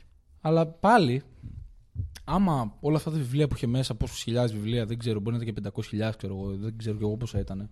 Δεν κατώ να το ψάξω, αλλά βαρέθηκα να διαβάσω τα νούμερα. Σκέψω όμως όλα αυτά τα βιβλία, του Πάπυρου, ότι είχε μέσα, ότι θα έπρεπε να ξαναντιγραφούν, έτσι. Ε, προφανώς, και να εντάξει. όλα αυτά ξέρω εγώ, τα βιβλία θα Μμ. έπρεπε να ξαναντιγραφούν, να περαστούν σε καινούριο χαρτί, ξέρω εγώ και αυτά. Γιατί σίγουρα με τα χρόνια θα, θα φθαρούν, έτσι, θα χαλάσουν. Αυτό θα γινόταν. Γιατί είναι χαρτί. ας Σκέψου πούμε, ότι χαρτί, η πάπυρος, γνώση κάτι θα πιο- περνούσε πιο από τον ευαίσθητος, έναν- νομίζω, πάπυρους. Η γνώση θα περνούσε από τον έναν στον άλλον. Δηλαδή δεν θα σου έμενε μόνο το γραπτό, θα σου έμενε και το ότι εγώ το έχω περάσει στους μαθητές μου. Το έτσι θέμα είναι όμως ότι με αυτόν τον τρόπο υπάρχει, ε, διευθύνεται η, η πληροφορία. Δηλαδή, όταν το μεταφέρεις στόμα με στόμα μπορεί να παραλλαχτεί κάτι, έτσι. Ναι, Ναι, σπασμένο αλλά δεν το, τηλέφωνο. μετα... δεν το μεταφέρεις σαν κουτσομπολιό. Καλά, ναι. το μεταφέρεις αλλά... σαν γνώση που ο άλλος θα τη χρησιμοποιήσει, κατάλαβες; Εντάξει, αλλά πάλι δεν είναι απίθανο Σίγουρα, όχι. να αλλάξει Ναι, ξέρεις, σίγουρα. από στόμα σε στόμα Μμ. κάτι. Όπως και να έχει, είσαι, είσαι μείον. Δηλαδή είναι μια απώλεια για τον πολιτισμό. Δηλαδή σκέψου ας πούμε, για κάποιους μύθους στην Ελλάδα ή κάτι τέτοιο, οι Ατλαντίδες και τέτοια. Που λες, ρε φίλε, Α, οκ, τώρα τους λέμε μύθους ή Ατλαντίδα μπορεί να τα Σαντορίνη που λένε πολύ και καθηγήτρια. Είχα ρωτήσει στο γυμνάσιο και μου είχε πει. Φημίζεται ότι είναι. Βασικά φημολογείται ότι είναι η Σαντορίνη. Εγώ ρε φίλε τότε.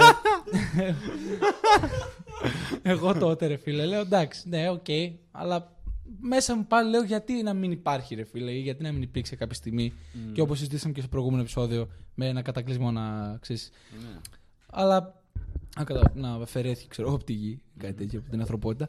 Αλλά μετά, ρε φίλε, σκέφτεσαι αυτό ότι πολλοί μύθοι και αυτά μπορεί να ήταν πραγματικότητες και να λιώθηκαν με τα χρόνια ή να παραλλάχτηκαν και να έφτασαν να είναι μύθοι, ξέρω εγώ. Έτσι. Αυτά που έχουν μείνει μέχρι σήμερα κάτι παρόμοιο με την Ατλαντίδα, στο οποίο δεν έχεις πλέον απτά στοιχεία να δείξεις να πεις ότι ήταν έτσι, Ναι. σίγουρα έχουν παραποιηθεί. Ναι, ας πούμε.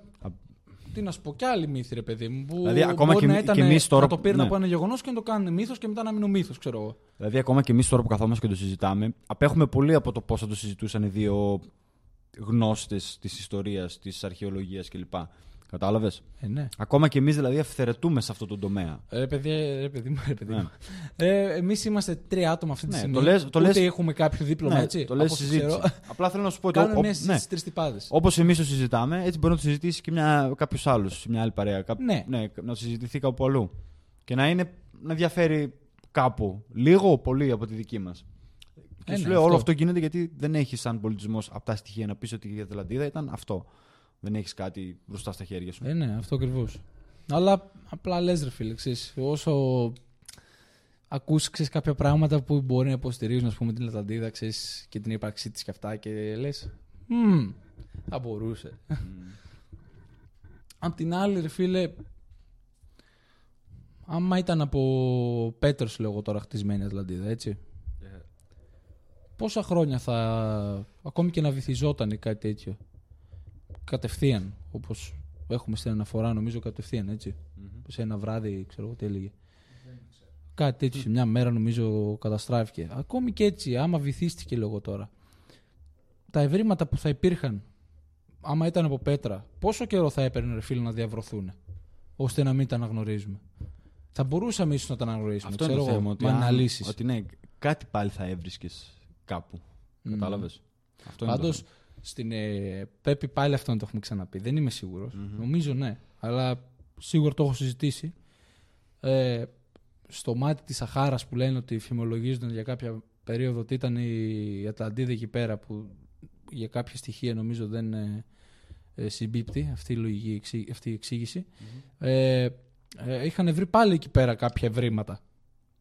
Μμ. Από πολιτισμό ίσως κάποιο. Από κάποιο πολιτισμό δεν ξέρω. Από Ναι. κάποια φυλή ή κάτι τέτοιο. Μμμ. Είχαν βρει κάποια ευρήματα εκεί πέρα και διάφορα, διάφορες πέτρες διάφορων χρωμάτων, ε, ας πούμε κοκκινόπετρες και τέτοια πράγματα. Ναι. Ήταν ψηλό ενδιαφέρον πάλι και αυτό, παρόλο που νομίζω δεν ε, αρκούν τα στοιχεία για να υποστηριχτεί ότι εκεί πέρα ήταν η Ατλαντίδα, ας πούμε, και δεν είναι και το σημείο, γιατί ε, ο Πλάτωνας ε, έλεγε ότι η Ατλαντίδα βρίσκεται πέρα από τους μορφούς του Γιβλαρτάρ, έτσι. Μμμ. Δεν ξέρω αν το έλεγε έτσι ακριβώς, αλλά Ναι, ναι, ναι. ναι, από, στο συμπέρασμα νομίζω που έχουμε φτάσει. Και το μάτι της Σαχάρας είναι στη Σαχάρα, δεν έχει καμία σχέση, δεν Ναι. ξέρω. Μπορεί να έχει σχέση άμα, ήταν, ε, άμα εννοούσε ότι ήταν από κάτω. Ξέρω, Υπάρχουν τόσες πολλές Πατάρα. εκδοχές που δεν μπορείς να ξέρεις. Ναι, δεν, δεν ξέρω. Φίλε. Αλλά πολλά κενά, ενδιαφέρον. Μμμ. Πάντως, ενδιαφέρον. Επίσης μικρό αστεράκι πάλι. Ε, Είχα δει ένα τύπου μικρό ντοκιμαντέρ πριν να τα κάνει 40 λεπτό. Έλεγε για τη, Σαχ- για τη Σαχάρα, ας πούμε, και τους πολιτισμούς που υπήρξαν εκεί που έχουν βρεθεί μέχρι τώρα. Επειδή ήταν έρημος, δεν σημαίνει ότι δεν είχε πολιτισμούς. Έχουν βρει πάρα πολλά πράγματα από αρχαία ε, σπίτια, θεμέλια κλπ. Ακόμα και η City, ας πούμε, ε, η, City, η πόλη City of Petra, η πόλη της Πέτρας στην, ε, ναι, στην Ιορδανία, ε, όταν την ε, είχαν χτίσει οι Ναβατέοι, είχαν, Oh. ναι, στην Ιορδανία εκεί πέρα είναι έρημος, δεν έχει νερό. Είχαν φτιάξει το πρώτο υδραγωγείο πριν από τη Ρώμη. Υδραγωγείο, σωλήνες από πυλό νομίζω πριν να ήταν. ε. πυλό που το οποίο μετά τον ψήσαν και έγινε σκληρός. Και οπότε ήταν σωλήνες από κεραμίδι, ας πούμε. Ναι, περίπου. ναι, ναι. Ε, και φέραν νερό από πόσα χιλιόμετρα μακριά για να έχουν εκεί για να κάνουν την πόλη. Που Μμμ. πάμε σήμερα, ας πούμε, και βλέπουμε. Ναι. Και αυτό χρόνια, πολλά χρόνια πριν τους Ρωμαίους. Πλάκα. Με τα μεγάλα, τα τεράστια υδραγωγεία. Α, Ίσως όχι σε τόσο μεγάλο scale, γιατί ήταν το πρώτο. Ήταν μι- μικρ- πιο, πολύ, πολύ μικρά, μικροί σωλήνες που χρησιμοποιούμε και σήμερα. Έτσι. Μικροί σωλήνες, Μμμ. σπιτικοί τέτοιοι. Τώρα η υδραγωγεία της Ρώμης ήταν γέφυρες ολόκληρες. Πολύ ανώτερο ας πούμε, σε, σε scale. Αλλά υπήρχε από τότε αυτό δηλαδή. Ότι το κάνανε. Και όχι μόνο εκεί. Δηλαδή η Σαχάρα παρόλο. Α, έρημος, δεν έχει τίποτα. Είχε πολλά. μμμ. Έχουν βρει δηλαδή και σε αριθμό αρκετούς πολιτισμούς, αλλά και σε χρονολογία πολύ παλιούς. Δηλαδή παρά τις αντίξωες συνθήκες, με έμενε κόσμος. Καλά, προφανώς. Είχαν Ναι. όλο τον ήλιο, όλος ο ήλιο κατά μήκος. Δηλαδή, του ήλιου ήταν κατοικήσιμος με μικρές μικρές Ναι, αποικίες. Αλλά και σε. Ε, πώς λέγονται, σε, και σε οάσεις. Όπως είπες, ας πούμε, για το μάτι της Σαχάρας κλπ. Ακόμα και εκεί έχουν βρει. Σπίτια, τέτοια θεμέλια ότι υπήρξαν τέλος πάντων για κάποιο σύντομο χρονικό διάστημα. Έμενε κόσμος. Τώρα πιάσαμε Σαχάρα και αυτά. Εγώ θυμήθηκα για Αφρική, ρε παιδί μου, γενικά. Δεν ξέρω που ακριβώς ήταν αυτή η αυτοκρατορία, αλλά μην ξεχνάμε, ρε παιδί μου, ότι αυτό. Υπήρχε αυτοκρατορία στην Αφρική, άμα δεν κάνω λάθος, πάλι. Η οποία ήταν ε, εκεί πέρα, ρε φίλε, αυτοκράτος ήταν ένας από τους πλουσιότερους μέχρι στιγμής, νομίζω, και όλος άνθρωπος στον κόσμο και στην ιστορία, ο Μανσα Μούσα. Αυτός είχε, νομίζω, τρισεκατομμύρια σε. Ε, πες το. Ναι, και σε πλούτη, να το πω έτσι. Οπότε εντάξει, Αφρική, Αφρική, αλλά ξέρεις.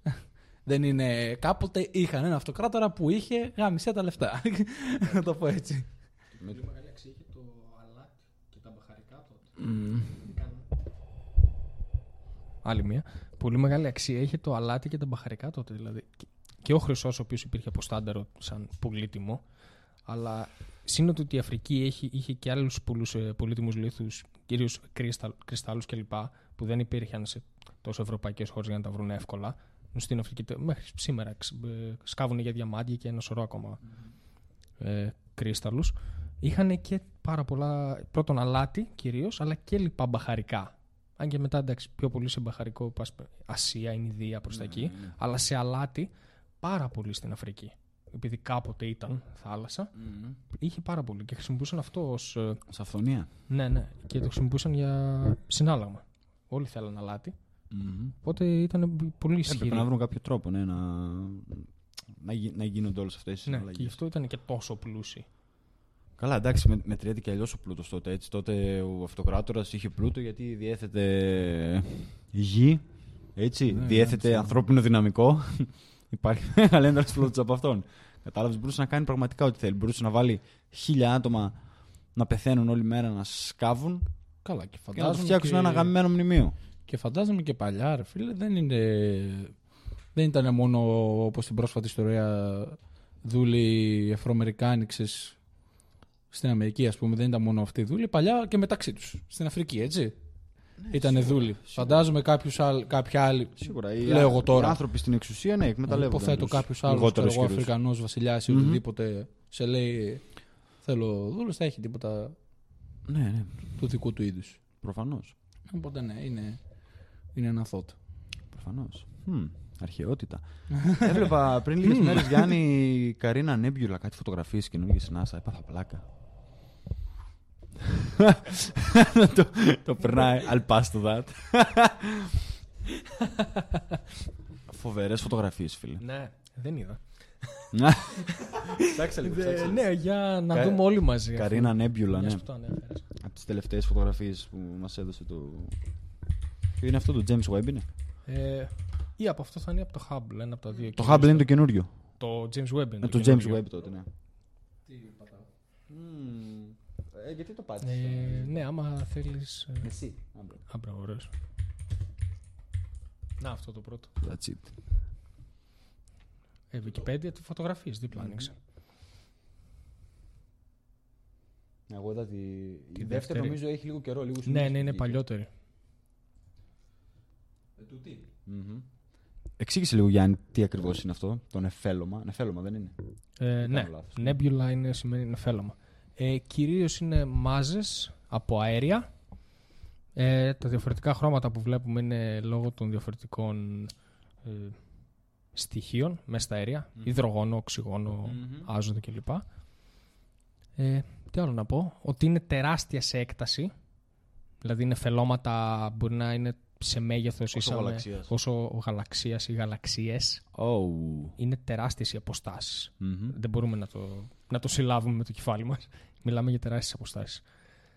Και το καλό είναι ότι σε μερικά από τα νεφελώματα, τώρα ας πούμε, για το συγκεκριμένο δεν έχω ιδέα, αλλά όταν πρωτοδημιουργούνται πλανήτες και ηλιακά συστήματα, ήλιος και πλανήτες τέλος πάντων, ε, αυτό συμβαίνει όταν υπάρχουν ελεύθερα αέρια. Μμ. Σιγά σιγά αυτά κάποια στιγμή, σε κάποιο μέρος, άμα βοηθήσει και η τύχη, θα συγκεντρωθούν Μμμ. και εκεί αρχίζει μετά αυτό, επειδή θα είναι συγκεντρωμένη η μάζα, θα Κάνει αρχίζει. ένα formation. Ναι, ναι, αρχίζει σιγά σιγά να δημιουργείται ένας ήλιος, λογικά θα είναι στο κέντρο, και όπως τα αέρια θα περιστρέφονται γύρω από αυτό το σημείο, γιατί εκείνο το σημείο θα αποκτήσει μεγαλύτερη μάζα, αρχίζουν να μπαίνουν σε τροχιά. Και τεράστιες ποσότητες Ναι, ενέργειας ναι. έτσι για να δημιουργηθεί ο ήλιος. Οπότε μετά σε βάθος χρόνου μπορεί να έχουμε τη δημιουργία αστεριών και αργότερα ηλιακών συστημάτων και εκεί. Ουσιαστικά αυτό είναι το βλέπουμε το, το προήμιο έτσι κα- κάποιων αστέρων.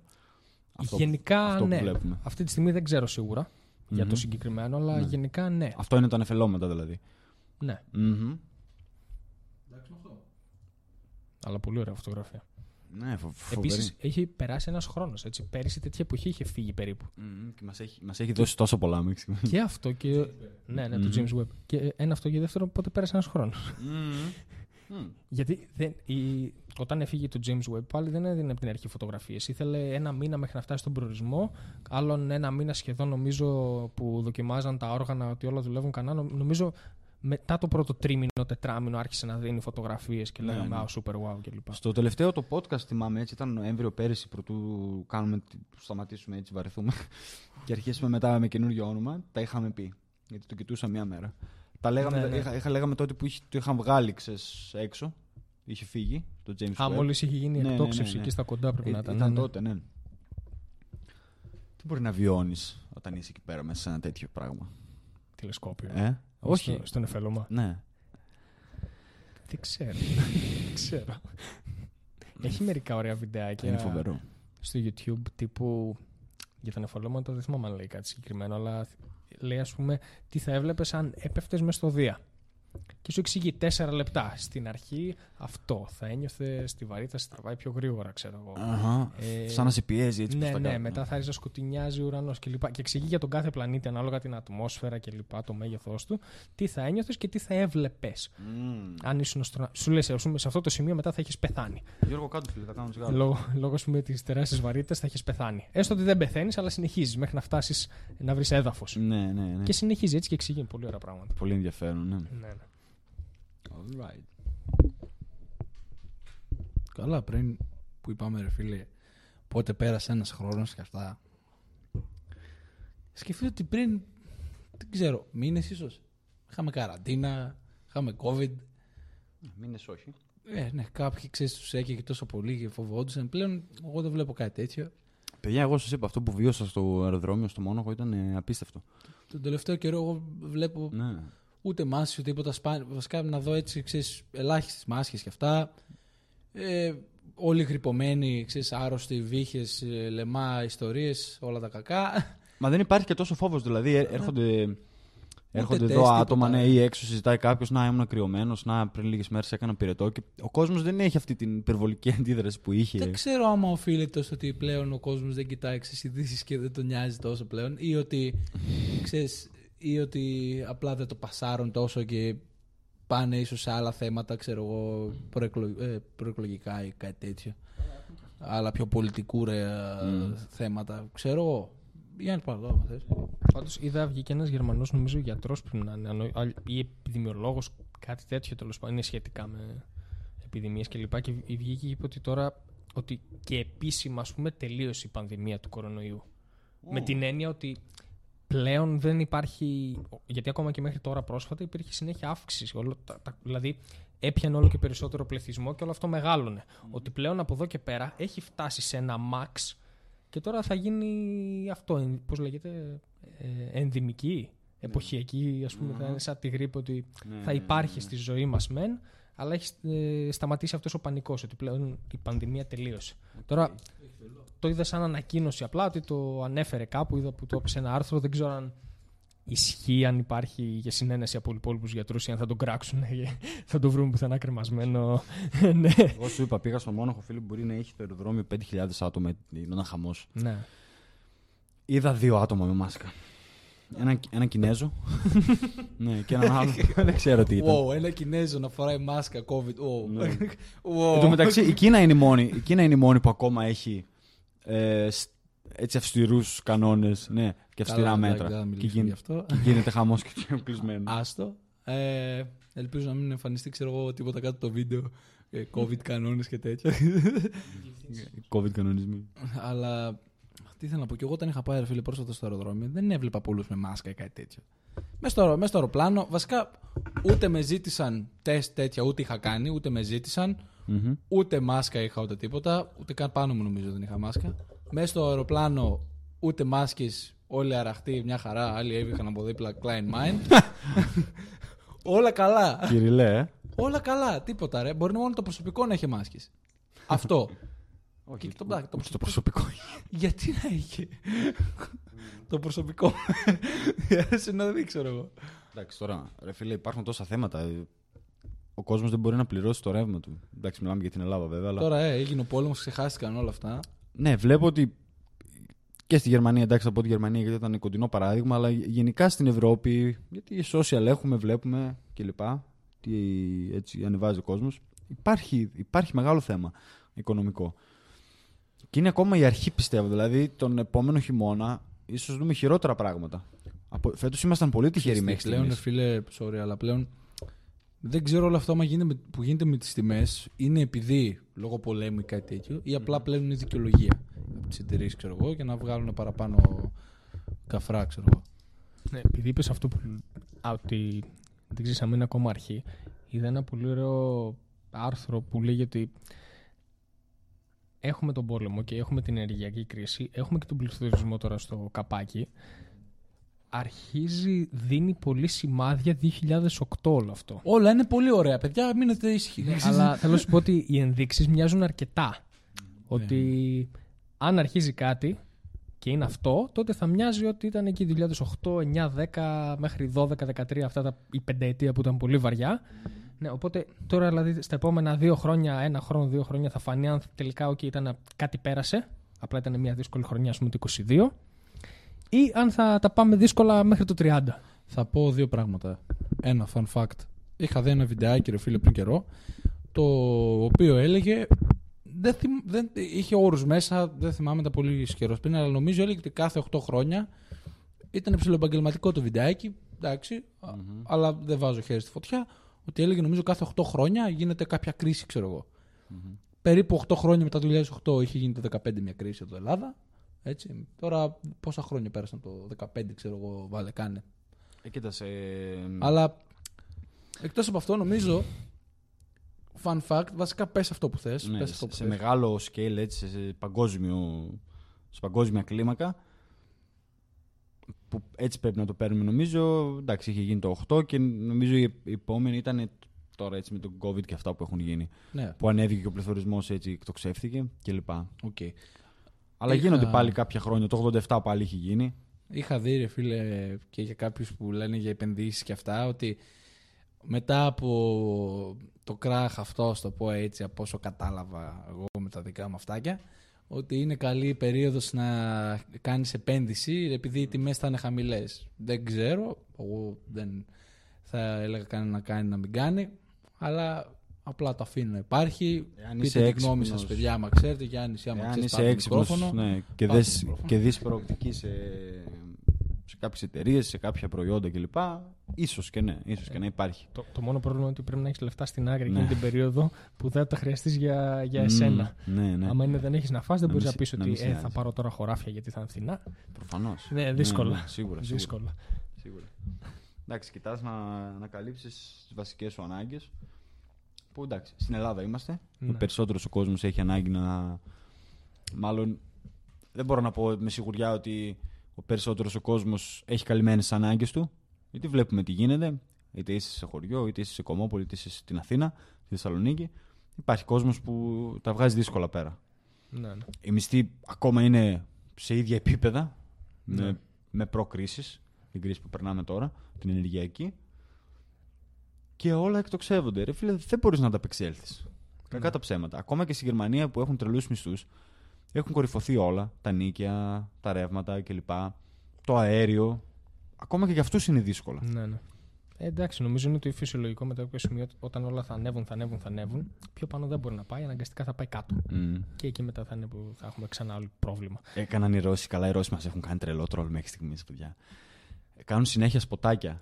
Ε, είχαν κάνει και ένα σποτ, ξέρω αν το είχατε δει, που λέει Welcome to. Ε, η Ρωσία, ξέρω εγώ, σας περιμένει για, για να πάρουν μετανάστες στη Ρωσία. Και λέει: Έχουμε ωραίο φαγητό, ωραίες γυναίκες Ναι, ναι. κλπ. Έκαναν δηλαδή ουσιαστικά. Ε, Πώς λέγεται; Ε, έκαναν diss, ναι, την Ευρώπη. Α, μπράβο. Και είδα ένα, είδα ένα γαμάτο σποτάκι τώρα. Και ήταν, έλεγε Χριστούγεννα Γερμανία. Έλεγε για τη Γερμανία συγκεκριμένα. Ναι. Εντάξει, ήταν και οι πρώτοι που τους έκοψαν με το Nord Είχανε- Stream κλπ. ναι, είχανε Ναι, θέμα βαρύ. Είχαν beef, ναι. Και έλεγε Χριστούγεννα Γερμανία 2022.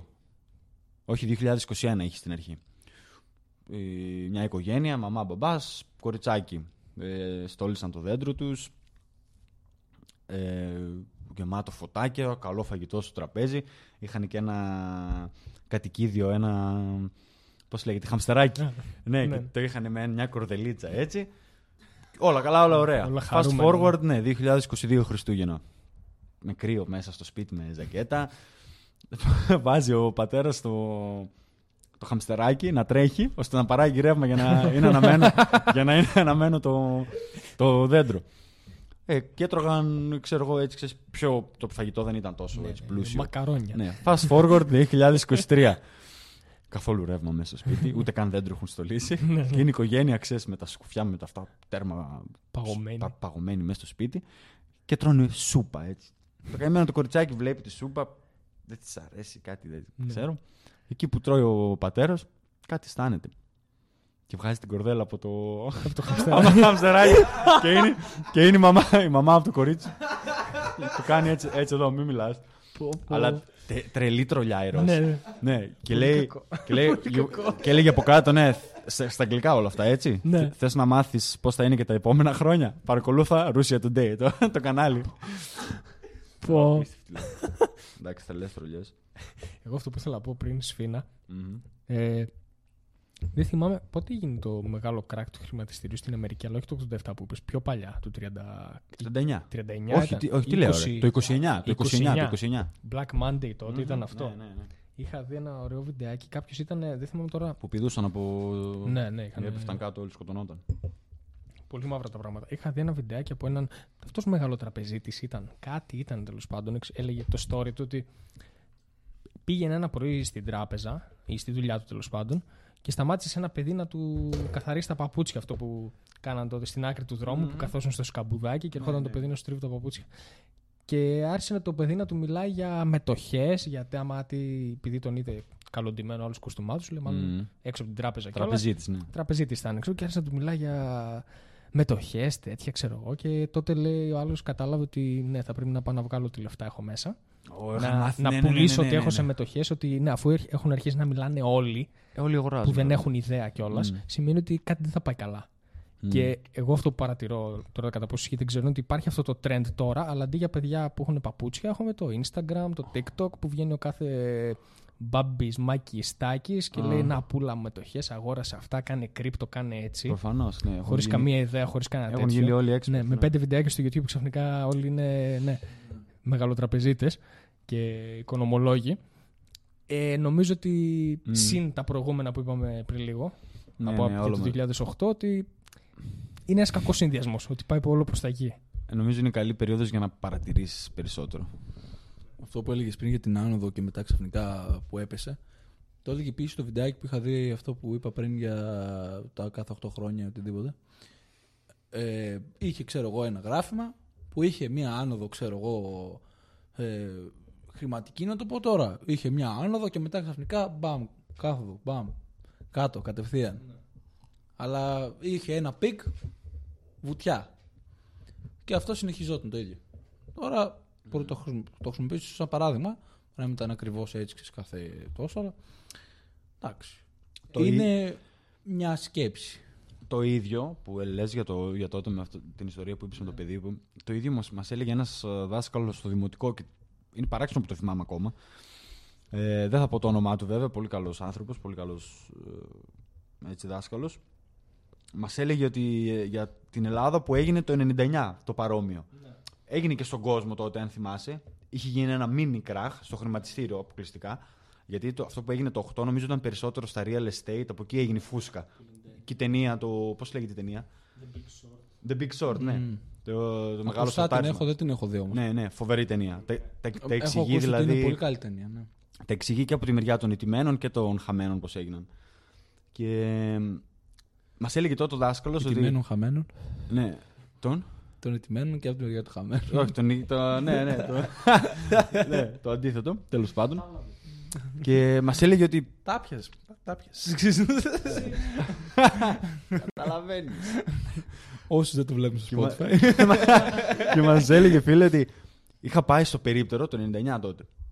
Είχα πάει στο περίπτερο να πάρω τσιγάρα και μου λέει περιπτερού, δεν μου λες, αφού μου δίνει τα τσιγάρα, κάτσε δύο λεπτά.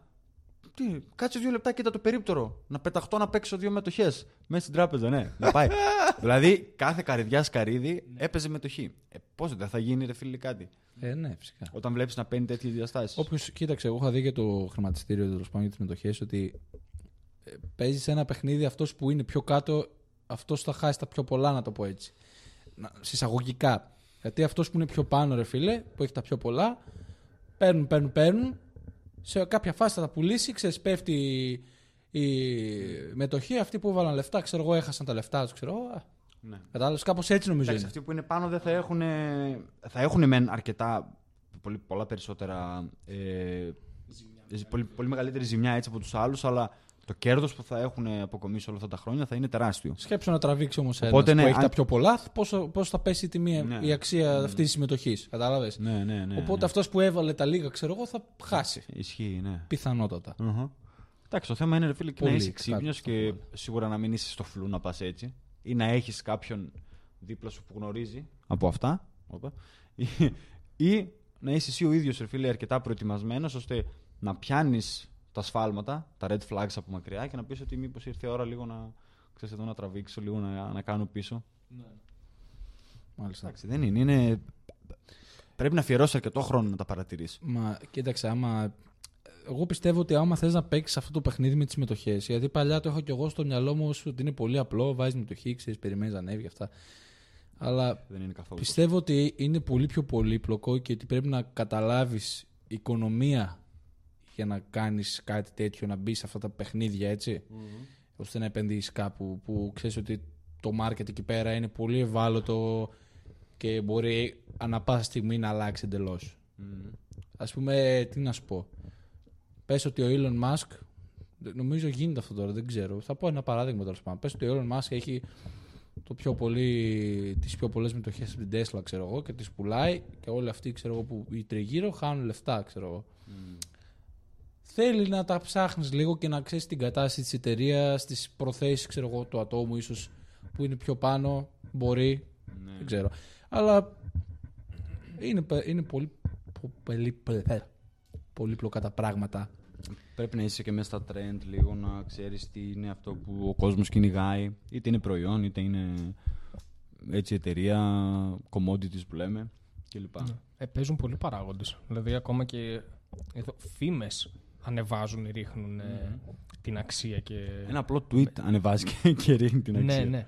Τιμέ μετοχών κλπ. Οπότε, γεν- δε- πρώτον, δεν πιστεύω ότι μπορείς εύκολα να το κάνεις και μόνος σου. Μμ. Δηλαδή, γι' αυτό υπάρχουν ολόκληρες τράπεζες οι οποίες κάνουν αυτό. Δεν είναι, είναι και μεν φυσιολογικές τράπεζες, παίρνεις δάνεια κλπ. Αλλά ασχολούνται σε με- τόσο μεγάλο κομμάτι με τις μετοχές. Έχουν ολόκληρους ορόφους σε πολυκατοικίες του εξωτερικού. 30 όροφοι. Απλά, ναι. Κάνουν απλά αυτό. Είναι ναι. ένα κτίριο δικό τους γιατί έχουν τόσα πολλά άτομα να παρακολουθούν τόσα πολλά πράγματα ταυτόχρονα. Γιατί απλά χρειάζεσαι τόσα χέρια. Μμ. Ναι, δεν επίσης- είναι κάτι απλό, κάτι Ναι, το οποίο όχι. μπορείς να πεις ότι ένα και ένα κάνει δύο. Όχι, όχι.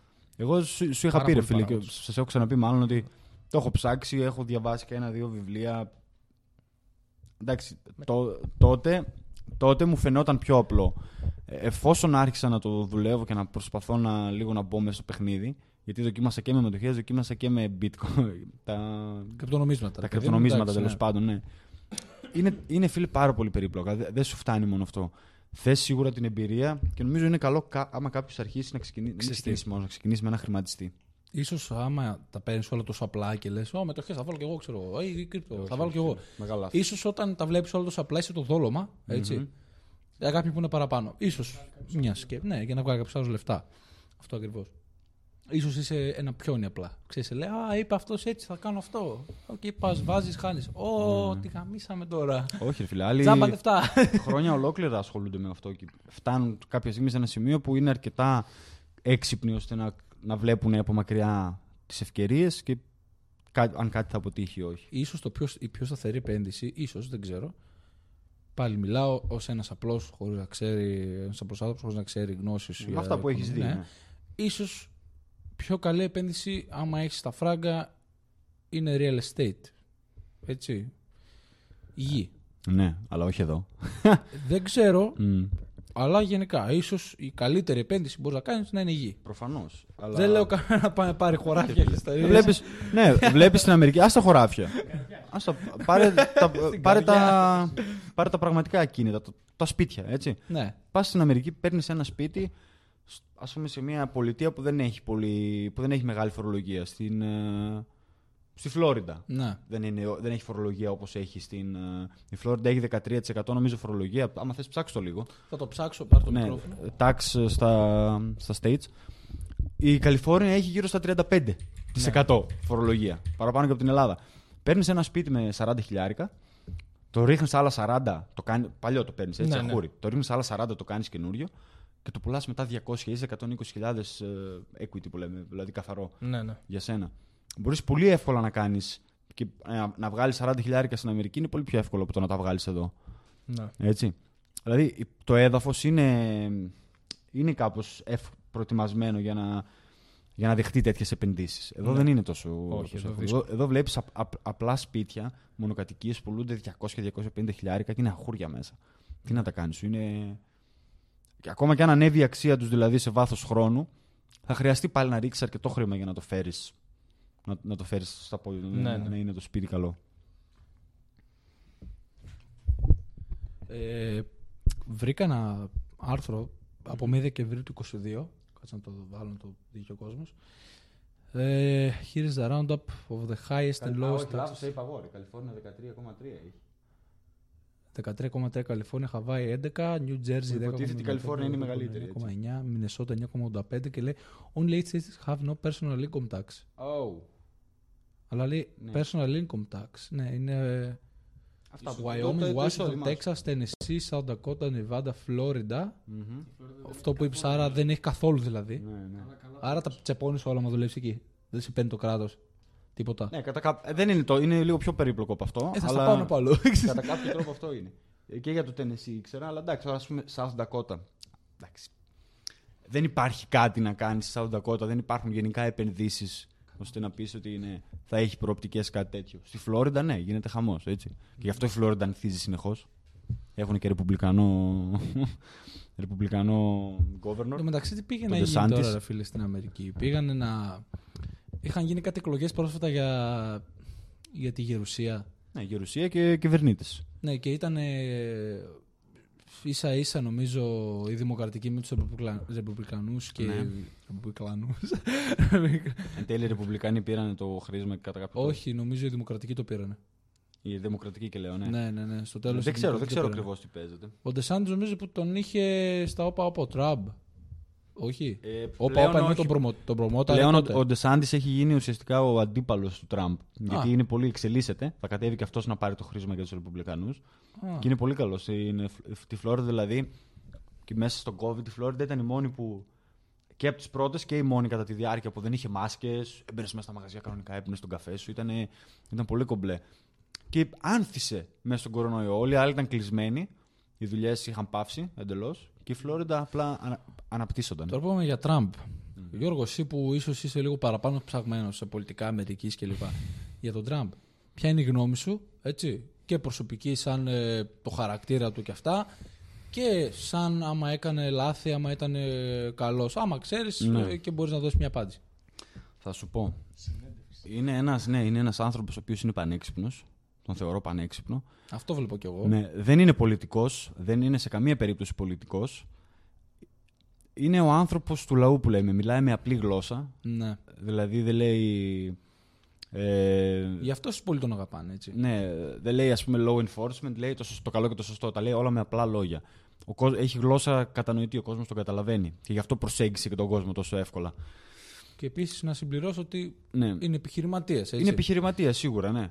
Ε, σίγουρα, αν το συγκρίνεις με κάποιον σαν τον Biden, Ε, Εντάξει. ναι, υπάρχουν πολλά τα οποία μπορείς να συγκρίνεις. Πιστεύω, να πω κάτι, Μμμ. έτσι, μια παρένθεση, ότι άμα είσαι νοήμουν άνθρωπος, βλέπεις τη Ναι. διαφορά του Biden με τον Trump, τουλάχιστον στο πώς μιλάνε και πώς ε, Ναι, πώς, ε, απαντάνε οι δύο ηγέτες. ναι. Ο ένας πρώην, Και ο το ένας πώς τώρα. έχουν Ναι. διαχειριστεί τις καταστάσεις μέχρι στιγμής. Ναι. Τώρα, κατά πόσο ο Τραμπ είναι όντως η λύση για την Αμερική ή όχι, αυτό πραγματικά δεν το ξέρω γιατί δεν ζω εκεί, δεν ξέρω την κατάσταση πώς είναι εκεί κλπ. Δεν ξέρω αν, είμαι- αν ζούσα στην Αμερική αν θα τον ψήφιζα ή όχι. Απλά ξέρω ότι θα μπορούσε να, κα- να έχει κάνει πολλά πράγματα διαφορετικά και να έχει χειριστεί κάποιες καταστάσεις λίγο διαφορετικά, ώστε να μπορέσει και να μείνει στην εξουσία. Αλλά από αυτά Δεν που το βλέπεις- έκανε και γι' αυτό το λόγο. Ε, αυτά τα ότι δεν βγήκε, δεν έκανε, δεν έρανε, το, του έκλεψαν τις εκλογές, δεν τα πιστεύω. Οκ, ας τα βάλουμε αυτά στην άκρη, Ναι. αλλά από αυτά που βλέπεις, εν τέλει, στο τέλος της θητείας τους. Της θητείας του. Ναι. Συγγνώμη. Α, της θητείας του. στο τέλος, Μμμ. πιστεύεις ότι ε, στο σύνολο Μμμ. έκανε πιο πολλά καλά ή προσπάθησε ή πιο πολλά ας πούμε ήταν, Μμμ. πήγαν στράφι; Από τη δική σου άποψη, έτσι με αυτά που είδες, Ναι. με τις πηγές που είχες ή οτιδήποτε. Κοίταξε. Μείωσε πάρα πολύ την ανεργία. Μείωσε. Έδωσε πολλά λεφτά στον κόσμο. Έτσι σίγουρα. Μμμ. Μ, Άνοιξε πολλές θέσεις εργασίας. Ήταν άτυχος με την έννοια του ότι του έτυχε COVID και αυτά. Και ίσως επειδή όλος ο κόσμος το χειριζόταν διαφορετικά, αυτός είχε την. την Ήταν πιο λάσκα, έτσι. Ναι, ήταν πιο λάσκα, αντιμετωπίστηκε και πιο αυστηρά από τους υπόλοιπους ηγέτες κρατών. Νομίζω ότι αν, αν, αν είχαν γίνει τα πράγματα, αν δεν είχαν γίνει όλα αυτά και ήταν η θητεία του εντελώς ξέρεις, ε, απλή, χωρίς, χωρίς τέτοιες αναποδιές, ήταν πιο ομαλή, θα μπορούσα να έχω καθαρότερη άποψη. Αλλά εγώ βλέπω αυτά που έκανε ας πούμε, με τον Άισις που σκότωσε κανένα δύο-τρεις αρχηγούς τους. τους είχε εξοντώσει, ναι. Απέσυρε τα στρατεύματα που ήταν. Θα μου πεις βέβαια, εντάξει, έφυγες από το Αφγανιστάν και βλέπεις τι γίνεται. Ναι, αλλά δεν ήταν η δουλειά σου να πας εκεί Δεν πέρα. τα κάνουν τη δουλειά σου. Και Κατάλαβες; καλά ο πόλεμος Ναι. να, προσ- να, Δεν σε ενδιαφέρει. να προστατεύσει την πατρίδα ενώ πας καθαρά για το, για το Όχι, πετρέλαιο, ναι, ναι, ναι. ξέρω εγώ. Προφανώς. Εντάξει, τώρα χαίρεσαι ρε φίλε, όποιος, ξέρεις, φυσικά Ναι, ο, ο- καθένας μπορεί να το δει αυτό ρε φίλε. Ο Τραμπ είπε το απλό ότι δεν υπάρχει λόγος να, να έρχονται ακόμα ε, κασκέτες, φέρετρα με Αμερικάνους στρατιώτες. Για να φυλάμε μια χώρα η οποία δεν είναι δικιά μας, στην οποία δεν έχουμε Και η οποία κανένα είναι όφελος. τόσο Ναι. μακριά, ρε φίλε. Ναι, που κανένα ναι, θα όφελος μου εκεί πεις, πέρα. ε, 9-11 οτιδήποτε, οκ, πλέον είναι λίγο σε debate ίσως από, κάποιο, από κάποιους. Ναι. Δεν ξέρω, αφήνω να υπάρχει. Ωραία. Εφόσον έχουμε αυτό, Μμμ. σε σχέση με τον Τραμπ, πώς διαχειρίστηκε την όλη φάση οικονομικά, Μμμ. Ο Biden πώς το πιστεύεις το συνέχισε; Δηλαδή, είπες για τον Τραμπ ότι μείωσε την ανεργία, έτσι; Ναι. Ο Biden πώς το συνέχισε; Δεν έχω καθαρή άποψη γιατί από τότε που βγήκε ο Biden ε, έχω σταματήσει να ασχολούμαι με το τι κάνουν οι Αμερικάνοι. Ναι. Γιατί βλέπω γενικά ότι η χώρα είναι μια ζούγκλα. Ναι. Είχα δει εντωμεταξύ Τα Ένα έχουμε συζητήσει βιντεάκι πόσες παλιά. φορές. Δεν θυμάμαι αν ήταν πρόεδρος Μμμ. αυτός αυτό που μιλούσε ή απλά ένας ε, τυχαίος, ξέρω εγώ, οτιδήποτε. Το θες, Γιάννη; Το θες. Ε, έλεγε. Ξέρω εγώ, είχαν ρωτήσει κάποια παιδάκια πώς θα έβγαινε, λέει, άμα πίστευε εκείνος ο κύριος, άμα έβγαινε ποτέ η γυναίκα, ξέρω εγώ, πρόεδρος της Αμερικής. Μμ. Και είχε πει αυτός, το είχα δείξει νομίζω το βίντεο. Ναι, ναι, ναι, και είχε ναι, πει ναι. αυτός ότι άμα έβγαινε κάποια στιγμή η γυναίκα πρόεδρος, Θα γινόταν με τον εξής τρόπο. θα γινόταν με τον εξηγεί εξής μετά. τρόπο. Ναι. Λέει, Μμ. θα είχαν γίνει ξέρω εκλογές, θα γινόταν εκλογές, θα έβγαινε πρόεδρος Μμμ. άντρας κανονικά, αντιπρόεδρος γυναίκα. Για πρώτη φορά. Ναι. Και μετά λέει, κάτι θα συνέβαινε στον πρόεδρο, θα γινόταν πρόεδρος μετά. Ναι. Νομίζω έτσι είναι οι νόμοι εκεί πέρα. Ναι, ναι, ναι, ο μετά αντιπρόεδρος. ο αντιπρόεδρος γινόταν πρόεδρος, εφόσον η γυναίκα θα ήταν αντιπρόεδρος, γινόταν πρόεδρος. Μμμ. Fast forward σήμερα, αυτό τώρα ήταν παλιά πριν το 90, ίσω 90. Ναι, ναι, και ήταν πριν. παλιό το βίντεο. Ναι. Fast forward σήμερα. Έχουμε αντιπρόεδρο Καμάλα Χάρη. Πρόεδρο έχουμε, εμείς δεν έχουμε. Το Biden. Ναι, τον Biden, που ο Biden πολλοί Ε. το βλέπουν και λένε ότι εντάξει, έχει άνοια ότι πας. Είναι, τιμο, είναι τιμοθάνατος. Ναι, γιατί κάποια πράγματα ξέρεις, δεν τον κάνουν και δύσκολες ερωτήσεις και γενικά δεν μπορεί να. δεν έχει ίσως την ίδια. Πώς να το πω. τη- Ναι, τη- ναι, ναι, την τη- ίδια τη- οξυδέρκεια. οξυδέρκεια, ναι, να απαντήσει ερωτήσεις όπως απαντούσε παλιότερα. Μμμ. Και κάποιοι, ξέρω εγώ, μπορεί να λένε ότι ξέρεις, μπορεί να φύγει, ας πούμε, λόγω τώρα και να πάρει μετά τα ενία η Καμάλα. Δεν Τα ξέρω, το βιντεάκια- αφήνω να υπάρχει. Τα βιντεάκια πάντως τα, τα έχετε δει, ε, με- που είναι στα κοριτσάκια, στα παιδάκια που πάει από πίσω και τα μυρίζει. Ναι, ναι, κάνει κάτι τέτοια παράξενα. είχε Είναι- πει, είχε πει σε ένα απίστευτο. βίντεο, λέει, καθόμουν, λέει, στη, λέει, I used to, ε, έλεγε βασικά, καθόμουν, λέει, στην πισίνα μου, λέει, και ερχόντουσαν, λέει, παιδάκια μου, είχα, λέει, ξανθές, ε, ξανθές τρίχες στα πόδια και ερχόντουσαν παιδάκια μου. Ναι, ναι, και μου χάιδευαν τα πόδια. Μου λέει. χάιδευαν τις τρίχες και έβλεπες τις τρίχες να ξανασηκώνονται πάνω κάτι τέτοια. Και είσαι σε φάση, Και το λέει αυτό σε πώς το συνέντευξη. βγάλαν πρόεδρο; ναι, σε συνέντευξη τύπου. ναι, σε συνέντευξη τύπου, έτσι. Ναι, παιδιά, κάτι τους βάζουν τη φυλακή. Τι κάνει έξω. Α, ακόμη ένα πράγμα. Σκάνδαλο Biden με το γιο του, ε, ο οποίος έχει μπλεχτεί σε ένα σκάνδαλο, το οποίο το Twitter, ε, η πρώην CEO του Twitter, άμα δεν κάνω λάθος, τα καλύψανε τα σκάνδαλα. Ε, ο γιος του Biden είναι ψιλορεμάλι, να το πω έτσι. Κάνει crack με μεθαφεταμίνη, νομίζω λέγεται όχι; Α, δεν ξέρω αν είναι το ίδιο, αλλά. Crack ναι, οκ. meth τέλος πάντων. Είναι ένα ναρκωτικό. Σε κάνει high. Να πούμε στη νεολαία. Και εμείς νεολαία είμαστε. ναι, σε κάνει high και έχει κάτι βίντεο νομίζω με κάποιες. Ε, πόρνες, να το πω έτσι. Ε, νομίζω έχει και βίντεο που να κάνει περίεργα πράγματα ταυτόχρονα crack ξέρεις, και τέτοια ίσως. Δεν ξέρω με φαίνονταν όλη εικόνα, αλλά ναι, δεν έχει σημασία. Ή ίσως και να έχει, δεν ξέρω, για αποδεικτικά στοιχεία. Αλλά έχει μπλεχτεί σε σκάνδαλο.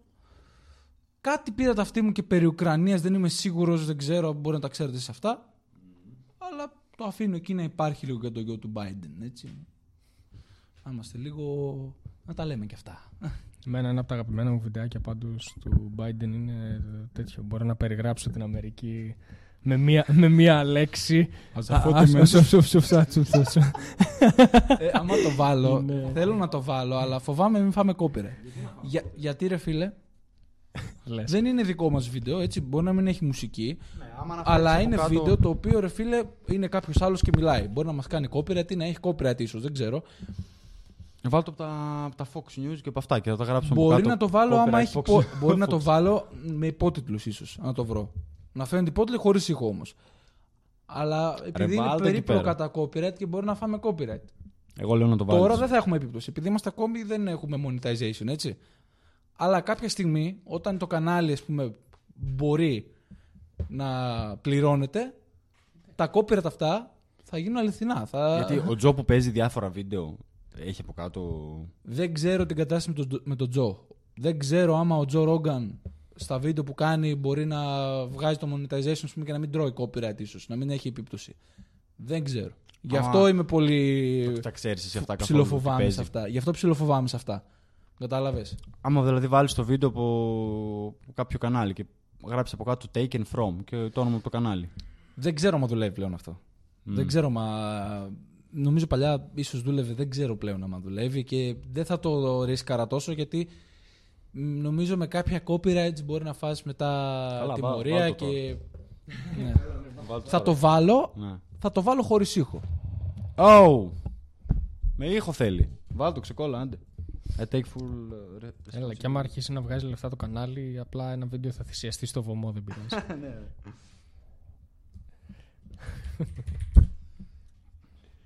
Ο κόσμος πρέπει να ξέρει. Πρέπει να το δει.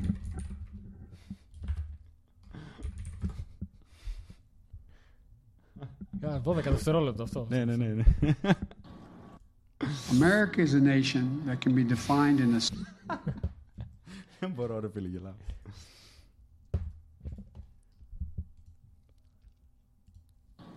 America is a nation that can be defined in a single word. I was going to put him, uh, put, put, excuse me.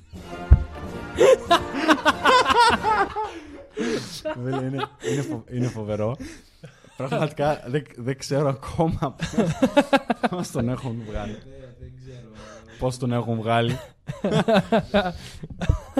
Πώς έλεγε ο Άντρου Σούλτς στο stand-up, στο, στο special. Τι είχε πει; Ναι, που λέει.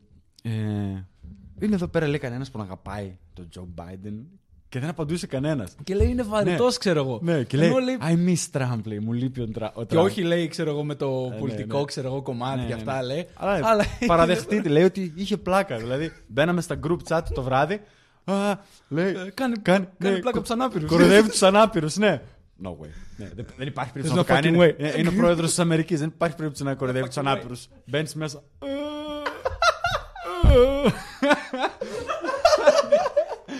Έναν έδινε. Ναι. Το άλλο Στο φίλο. ελικόπτερο πάνω και είχε Ναι. γίνει, ξέρω εγώ, μια πλημμύρα, δεν ξέρω και εγώ τι είχε γίνει και πετούσε πετσέτες. Και πετούσε τις πετσέτες Στα νερά. Έτσι. Ε, ε, έδινε στους, στους ε, πλημμυριόπληκτους, πώς, πώς λέγανε. Τους είχε χτυπήσει πλημμύρα τους καημένους, ναι. Ο, τυφο, ο τυφώνας, λάσπης παντού, τους πετούσε τους πετσέτες και... Τρίποντα. Μέσα στη, μέσα στη λάσπη. Εντάξει. Έδινε, έδινε πολύ ψωμί σαν, σαν, σαν πρόεδρος. Να σου ναι. πω κάτι. Μμμ. Ο Άντρι Σούλτς, φιλέ.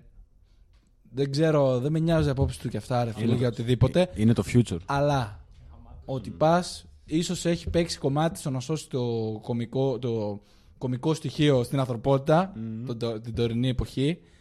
Είναι απίστευτος κωμικός. Τι είχε κάνει; Αυτό είχε κάνει ένα special, νομίζω με κάποια μεγάλη εταιρεία, νομίζω το Netflix, δεν είμαι σίγουρος. Ε, στην οποία η εταιρεία ή ο συνεργάτης που είχε, είχε πει ρε παιδί μου ότι ξέρεις τι λες κάποια πράγματα μέσα είναι ακραία, ξέρεις πρέπει να τα κόψουμε αυτά, ίσως είναι πολύ ακραία για το αυτή. Ε, και... Ναι, ναι, θυμάμαι. Ναι, και τα αυτή. Το και θυμάμαι, ναι. ότι πας είπε όχι, έβαλε λεφτά από την τσέπη του, έτσι, πλήρωσε το special, πλήρωσε τις, ε, τις, ε, τα πνευματικά δικαιώματα και αυτά, πήρε το special, το έβγαλε μόνος του και τα έβγαλε διπλά.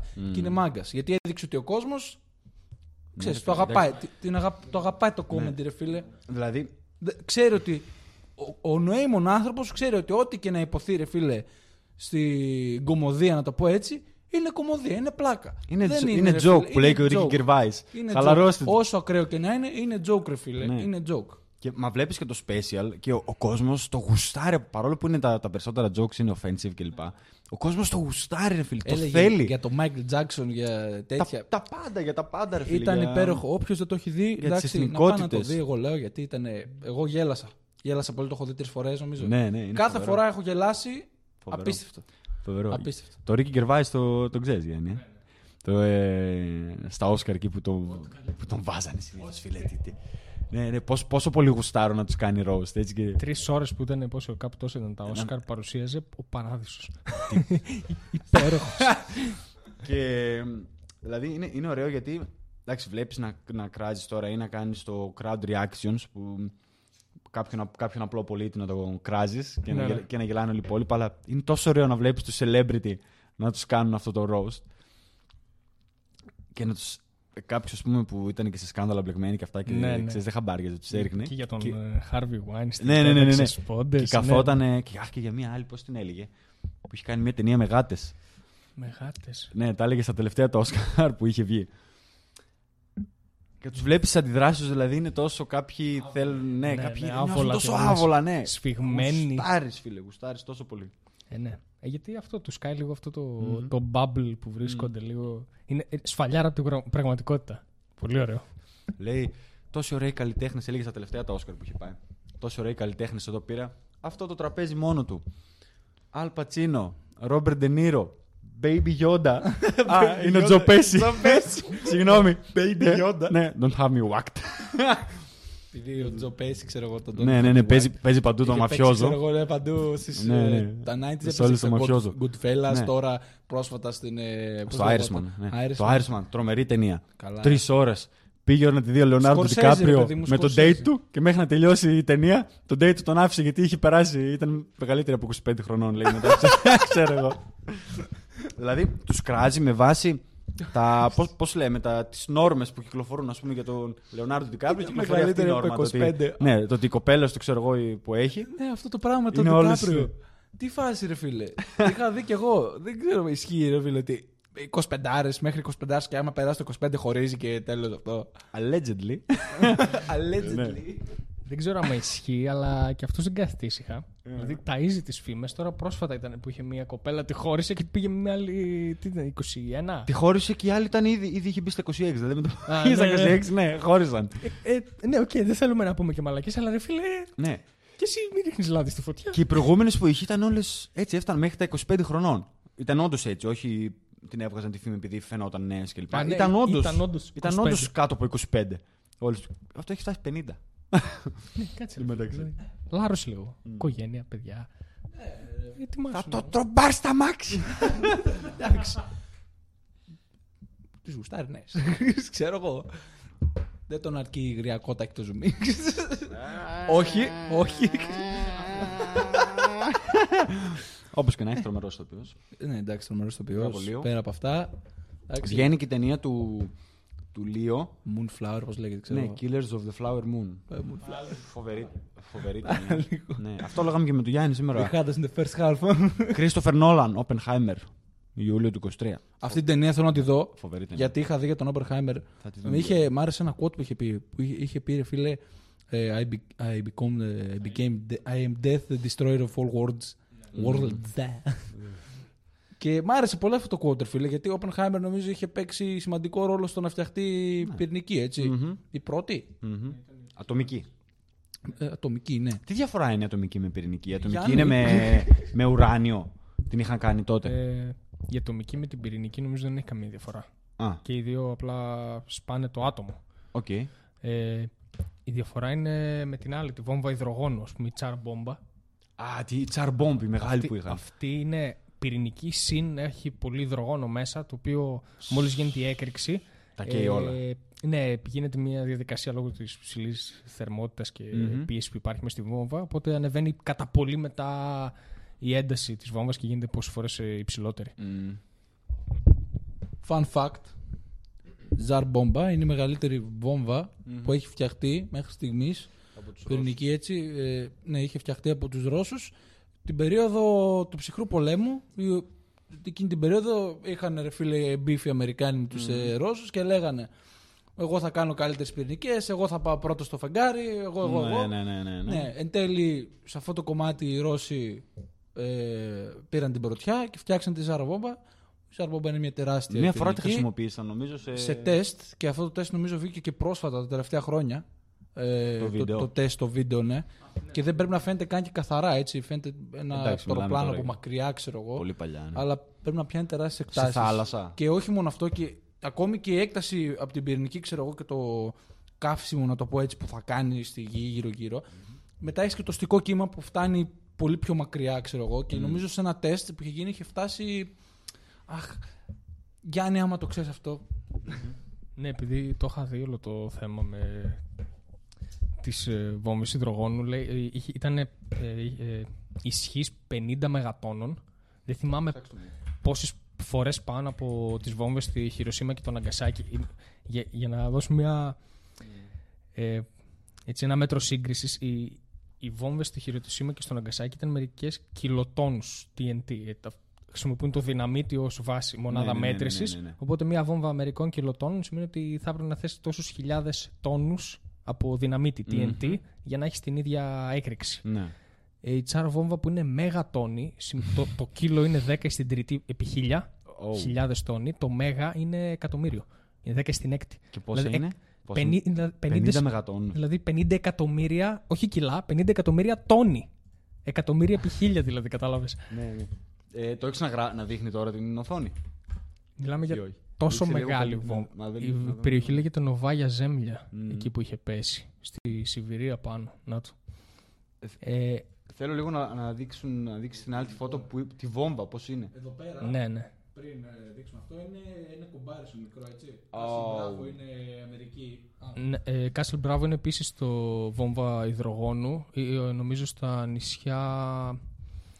Ε, στα νησιά Μάρσαλ πρέπει να ήταν, στον Ειρηνικό που είχαν κάνει δοκιμές τότε. Και τους είχε ξεφύγει η κατάσταση επίσης γιατί δεν είχαν υπολογίσει καλά. Βγήκε 15 μεγατόνους, λέει. Ναι, το Castle Bravo. Είχαν υπολογίσει ότι θα έβγαινε νομίζω κοντά στους 2. 200.000. Κάτι δεν είχε πάει καθόλου 200.000 καλά στην πόδια- έκρηξη. Πόδια, δηλαδή. Sorry 60 που παίρνω το μικρό. 60 χιλιόμετρα ύψος το. Βλέπουμε εδώ πέρα ότι λέει Χειροσύμα που ήταν λέει 15 κιλοτόνι. Δες πόσο μικρή είναι η βόμβα και δες λίγο τη ζάρμπομβα που λέει 50 μεγατόνι. 1961, Μα δες πόσο, πόσο 51, ψηλά 61. φτάνει, πώς λέγεται το νέφο. Ναι, νέφο το λένε αυτό. Δες το εδώ. μανιτάρι, ναι. 200.000 πόδια. 60 χιλιόμετρα. Έχουμε εδώ πέρα. 61 σχεδόν, 60-960 μου γράφει. Also known λέει. ε, Έδειξες codename και μία μου. πώ είναι η βόμβα.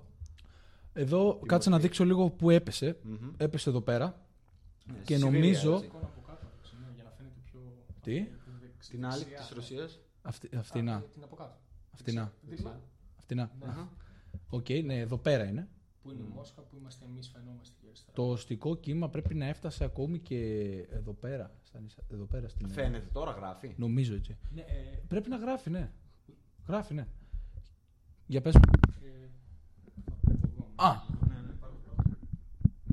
Ε, Έχεις δίκιο. λέει. Το οστικό κύμα έφτασε νομίζω κοντά ή τα 500-600 χιλιόμετρα. Γιατί θυμάμαι, έχει ένα πρόγραμμα στον υπολογιστή που μπορείς να βάζεις. Ε, α, ναι, που Να άμα κάνεις- πέσει, ξέρω ναι. εγώ. Νομίζω το είχα κάνει αυτό. ναι. Να Εγώ δεις τι- πόσο θα πιάσει, ξέρω εγώ, Ναι, η βόμβα ναι. και το οστικό κύμα και Το αυτά. οστικό κύμα ήταν νομίζω κοντά στα 500-600 χιλιόμετρα. Δηλαδή, αν έπεφτε στη λεπτοκαριά που λέει ο λόγος τώρα, θα σπάγαν ε, παράθυρα στην Αθήνα από την έκρηξη. Ισοπεδώθηκαν τα πάντα σε ακτίνα 100 χιλιόμετρων. Δηλαδή, με, η, η Θεσσαλονίκη θα είχε εξαφανιστεί, αν είχε πέσει εδώ. Μιλά, δε- είναι, τε- μιλάμε για τεράστιες ε, διαστάσεις βόμβας. Και η φάση ποια είναι ότι οι Ρώσοι στα σχέδια κανονικά ήθελαν να την κάνουν 100 μεγατόνους. Διπλάσια. Αλλά υπολόγισαν ότι δεν υπήρχε λόγος. Γιατί ήταν τόσο μεγάλη, επειδή η γη είναι στρόγγυλη, όλη αυτή η υπόλοιπη ενέργεια απλά θα φεύγει στο διάστημα, προς τα πάνω, στο κενό. Δεν θα, δεν θα, η έκταση δηλαδή δεν θα ήταν μεγαλύτερη. Ναι. Νομίζω κάπου στα 70 μετά σταματούσε και την κάναν το Φαντάσου να μισό, την έχεις κάναν πόσες 50. ζαρμπόμβα και να τις πετάς όλες αυτές, ξέρω εγώ, γύρω στη γη, τι θα γινόταν. Επίσης Και πολύ τα, δύσκολο. τα μετά, τα αποτελέσματα, ξέρω εγώ, στην ατμόσφαιρα και όλα αυτά. Ναι, Επίσης, μια φωτογραφία εδώ πέρα, δεν ξέρω άμα είναι από, αυ- από το τεστ ή άμα είναι απλά μια φωτογραφία που χρησιμοποίησαν ε, ως προσωμείωση, ξέρω εγώ. Αλλά ναι, άμα είναι από το τεστ, είναι αυτό εδώ. Ναι. Επίσης, κάνα δύο ακόμα fun facts. Ε, ο πιλότος του αεροπλάνου, επειδή αυτό είναι πότε, δεκαετία του 60 πρέπει να ήταν, νομίζω τότε δεν τελείωσε. Ψυχρός πόλεμος. 70, πότε. Λίγο μετά το. Αφού, αφού πήγαν οι Αμερικανοί στο φεγγάρι, νομίζω. Ναι, για κάτσε, πες, να μην, να, πω, να μην πω χαζομάρα και μετά επιστρέφω. Ο ψυχρός πόλεμος, ε, στα χαρτιά που λέμε, επίσημα, τελείωσε το 1991 με την πτώση της Σοβιετικής Ένωσης. Α, ναι, Αλλά ναι, οκ. σαν κρίση τελείωσε, τελείωσε με την ήττα του, των Αμερικανών στο... Μετά δηλαδή και που- όταν πήγαν στο φεγγάρι, με την ήττα τους λίγο αργότερα στο Βιετνάμ. Ναι, οκ. Οπότε είναι σίγουρα κάπου εκεί, γύρω στο 70-60 πρέπει Ναι. να είναι. Που είχε το αεροπλάνο τι- με τι την θε- βόμβα. Α, ναι, τι αυτό που ήθελες ήθελα να να πω. Ε, είχε πε- 50% πιθ- πιθανότητα να ζήσει. Ότι το οστικό κύμα από τη βόμβα θα τον προλάβαινε, θα Αχα. κατέρριπτε το αεροπλάνο και ήταν 50-50. Το άμα θα καταφέρει Παρ' όλα να, αυτά το έκανε όμως. να βγει. Ε, νομίζω ότι δεν είχε και πολλή επιλογή λόγω τη Σοβιετικής Ένωσης. Α, ναι, ναι, ισχύει. κατάλαβα.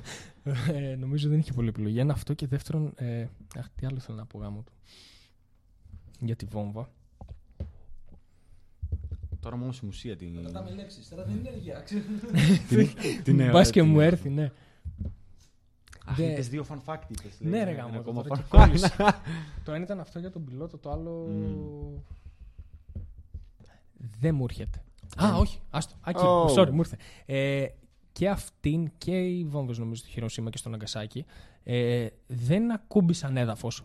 Δεν Α, ναι, σκάν. έσκασαν Ναι, πρωτού. σκάνε στον αέρα. Και όχι Για να είναι μεγαλύτερο το impact. και μεγαλύτερο το impact και μειώνεται η ραδιενέργεια. Γιατί όλη αυτή η ραδιενέργεια προκύπτει είναι όταν ε, γίνεται η έκρηξη στο έδαφος και όλα αυτά τα άτομα από το, το τσιμέντο και τέλος πάντων το- τα άτομα του, έδαφ, του εδάφους αμέσως εξαϊλώνονται, Μμμ. αλλάζουν κατάσταση τόσο απότομα και όλη αυτή η ανέργεια από την, αλλη- η Πάει στο ενέργεια, έδαφος. ναι, από την αρι- ε, αλλαγή της κατάστασης απελευθερώνεται στην ατμόσφαιρα πρώτα. Α, ναι, ναι. Και μετά πέφτει Μμμ. το fallout που λέμε. Οπότε και τα, τα φυτά και όλα αυτά καταστρέφονται έτσι. Ναι, τα πάντα. Ό,τι υπάρχει εκεί και αποτελείται από άτομα. ε, Μετά φυτά, πρα- δρόμοι, πραγματικά, τσιμέντα, ναι, δεν- ξύλα, δεν φυτρώνει σίδερα. τίποτα. Ναι. Μμμ. Απελευθερώνει τέτοιο. Μόλις γίνεται αυτή η απότομη αλλαγή της κατάστασης και Μμμ. γίνονται αμέσως αέρας από το πουθενά. Δηλαδή, ουσε- Ω, όπα. δηλαδή ουσιαστικά αν σκάσει πρωτού φτάσει στο έδαφος. Μειώνεται η επίπτωση ραδιενέργειας Ναι. ένα αυτό και δεύτερον αυξάνεται το, Ε, το- η, η μπάλα, πώς λέει, το, το fireball Ναι. της βόμβας. Γιατί αυτό τα σκάει Κάνει φαντάζομαι. μεγαλύτερη καταστροφή. Μπορεί να προκαλέσει μεγαλύτερη Ναι, αλλά καταστροφή. όχι τόσο μακροχρόνια λόγω της Α, ραδιενέργεια μπράβο, ναι. αυτό. Και νομίζω η τσάρ μπόμπα είχε σκάσει σε υψόμετρο τύπου 3 χιλιόμετρα Τι λες, ρε. ή, ή 2. Κάτι, όχι, όχι 100 μέτρα, όχι Δηλαδή- 200 μέτρα. Δηλαδή το έκαναν ε, ε, σαν να Νομίζω- λέμε αντίστροφη μέτρηση. Νομίζω για με να- χρονόμετρο που να για να ήταν. Ναι, σκάσει. ναι. Κάτι Πολύ ψηλά, φίλε. Εγώ νόμιζα σε φάση τίποτα 50-60 μέτρα έτσι. Και εγώ έτσι νόμιζα, όχι. Είναι Πρωτού σε- φτάσει. σε υψόμετρο Ε. βουνού, αλλά και πάλι Ενδιαφέρον. δεν γλιτώνεις. Μπορώ να πω ότι με το Γιάννη στην παρά νιώθω λίγο πιο ξυπνότερο τώρα. πιο enlightenment. Ε, θέλω να δείξω κάτι. Εδώ πέρα θα δείξω μια εικόνα η οποία είναι από τη Χειροσύμα, Ναγκασάκη. Αυτή είναι μια εικόνα μετέπειτα της ε, έκρηξης. Βλέπεις εδώ τα ερήπια και αυτά. Δες εδώ το, τα ξύλα Big, γύρω-γύρω. uh, big, big Fat Boy, πώς λεγόταν οι βόμβες; Ε, fat boy νομίζω πέ- και έπεσε από Και Big, Enola ε, Gay, και ξέρω. big Mama οι άλλοι. Κάτι τέτοιο. Big Mama. Little boy και fat guy. Ναι, Little Boy Fat Guy, α, μπράβο. Στο Ναγκασάκι ήταν το μεγάλο. Χειροσύμα πρώτα πρέπει να έπεσε. Το, το θυμάμαι. Νομίζω πρώτα στη Χειροσύμα, Μμμ. αλλά δεν θυμάμαι το μικρό το μεγάλο. Δες, Α, ναι. φίλε, δες, δες, δες. Χάμος, χάος. Ε, Που είδα σκέφ- ένα... σκέψου λίγο να είσαι άνθρωπος και απλά να περνάει αυτό το κείμενο να το βλέπεις και απλά να σε κάνει στάχτη. Πιστεύω σε κάνει στάχτη, έτσι δεν Στάχτη, αφήνει ναι, κάτι ναι, ναι, πίσω. ναι, πραγματικά. Ειδικά άμα είσαι κοντά στο, στο impact, Μμμ.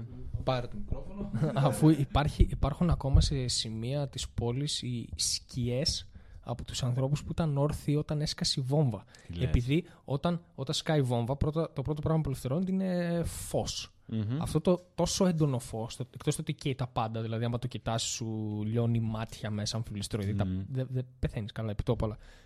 Ε, αυτή η έντονη ακτινοβολία στο πρώτο μπαμ, πριν σε φτάσει το οστικό κύμα, που πάει με την ταχύτητα του ήχου, ξέρω εγώ, για το Μμμ. λέει οστικό κύμα, σε, πρώτα σε φτάνει το φως, αυτό το Ναι, πολύ ναι. έντονο φως. Απευθείας με το που ναι. σκάσει. Υπάρχουν σημεία μέσα στην πόλη και στη Χειροσύμα και στο Ναγκασάκι που ήταν άνθρωποι απλά στο δρόμο όρθιοι ή κάθονταν σε σκαλοπάτια και στον τοίχο από πίσω ή στο σκαλοπάτι στο πεζοδρόμιο φαίνεται η σκιά τους γιατί εκείνο το σημείο του πεζοδρομίου δεν το χτύπησε αυτό το έντονο φως ώστε να φύγει το χρώμα. Ναι, και έμεινε η σκιά τους. Και έμεινε η σκιά. Έχω και δει. φαίνεται ένα σκούρο πράγμα στο πεζοδρόμιο. Μμμ. Έχει μείνει έτσι από τότε ακόμα. By the way, πρόσφατα είχα δει πάλι ένα Μαλάκα. πείραμα, πρέπει να το είχα δει και παλιότερα. Ένα πείραμα που έδειχνε έναν άνθρωπο έτσι, ξέρεις, με εξοπλισμό και αυτά, ό,τι είχαν τότε παλιά, σπρώμαυρο ήταν το φιλμ αυτό που έβλεπα και το ντοκουμέντο. Έδειχνε έναν άνθρωπο να τεστάρει με την ακτινοβολία τι γίνεται, ρε παιδί μου, με τη ραδιενέργεια, ξέρω εγώ τι γίνεται άμα κάτσεις πολύ, ξέρω εγώ, σε ένα σι- σημείο ακίνητος και έδειχνε μετά, είχε φύγει, ξέρω εγώ, από το σημείο και από πίσω είχε μείνει η σκιά του. Τώρα δεν ξέρω πώς ισχύει, αλλά α, μου θύμισε αυτά που είπες, ξέρω εγώ, αυτό το πράγμα που είδα. Ε, Μετά από κάποιες μέρες είχα δει ότι στο βίντεο ο άνθρωπος πέθανε. Από την ισχυρή ακτινοβολία, το λέω σωστά. Ναι. Εγώ είδα ένα dark meme τώρα μία μέρα. Ένα απίστευτο. Έλεγε. Και είχε. Πώς, πώς τον λένε, ρε φίλε, αυτόν τον μπάρμπα που τον έχουν βάλει. Που τον δείχνει πρώτα καλά, μετά τον δείχνει με σκιές. Και αλλάζει και η μουσική. Από το, από το Incredibles. Από το Είναι Incredibles. Το απίθανη. Ναι, ναι, ναι. ναι. Ο, Είχε ο αυτόν, κύριος ξέρεις, απίθανος. Ναι, στην, κανονι- στην κανονική του μορφή, έτσι, ξέρεις κάτι. Ναι. Και λέει, θερμοκρασί- μέση θερμοκρασία Ιαπωνίας 1943, 20 βαθμούς. 1944, 24 βαθμούς. 1945, 2000 βαθμούς, τον δείχνει. ου, αλλάζει Ε, κατευθείαν ξέρω η εγώ μορφή. κεφαλές και τέτοια. 1946 μετά, 24 βαθμούς. Πάλι. Αλλά μετά, ακόμη και από τη βόμβα που είχε πέσει. ναι, εντάξει. ε. Άσχημο. Αλλά μετά από τη βόμβα που είχε πέσει όμως και επι- είχε επιπτώσεις στον κόσμο, νομίζω. Έτσι. Υπήρχαν γεννήσεις, τερατογεννήσεις. Προφανώς. ναι. έτσι, Για ο αρκετά κόσμος χρόνια. είχε καρκίνους, ίσως δεν ξέρω έτσι. Μμμ. Ναι, και αυτό.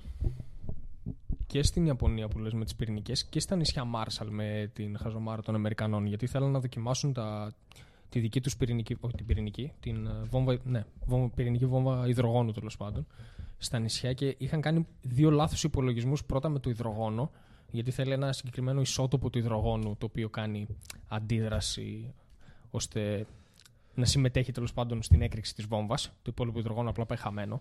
Το θέμα είναι ότι αυτοί- αυτοί είχαν υπολογίσει λάθος ότι εντάξει, όταν γίνει έκρηξη, το υδρογόνο μέσα στη βόμβα, αυτό το ποσοστό του υδρογόνου θα μετατραπεί Μμμ. και θα κάνει και αυτό, θα συμμετέχει στην έκρηξη. Αυτός ο υπολογισμός ήταν λάθος. Ήταν πολύ μεγαλύτερο τελικά το ποσοστό του υδρογόνου που άλλαξε, κατα... Μμμ. άλλαξε κατάσταση. Τέλος πάντων, που συμμετείχε στην έκρηξη. Η έκρηξη ήταν πολύ μεγαλύτερη από ό,τι υπολόγιζαν. Οι άνεμοι δεν βοήθησαν καθόλου. Η ραδιενέργεια σκορπίστηκε σε, σε όλα τα γειτονικά νησιά. Το ένα εξαφανίστηκε τελείως, νομίζω, και που ρίξαν τη βόμβα κιόλας. Ήταν ακατοίκη του ίδιο, αλλά και πάλι.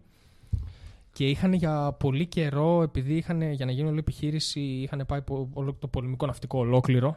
Είχε παρκάρει γύρω-γύρω από τα νησιά με τα πλοία κλπ.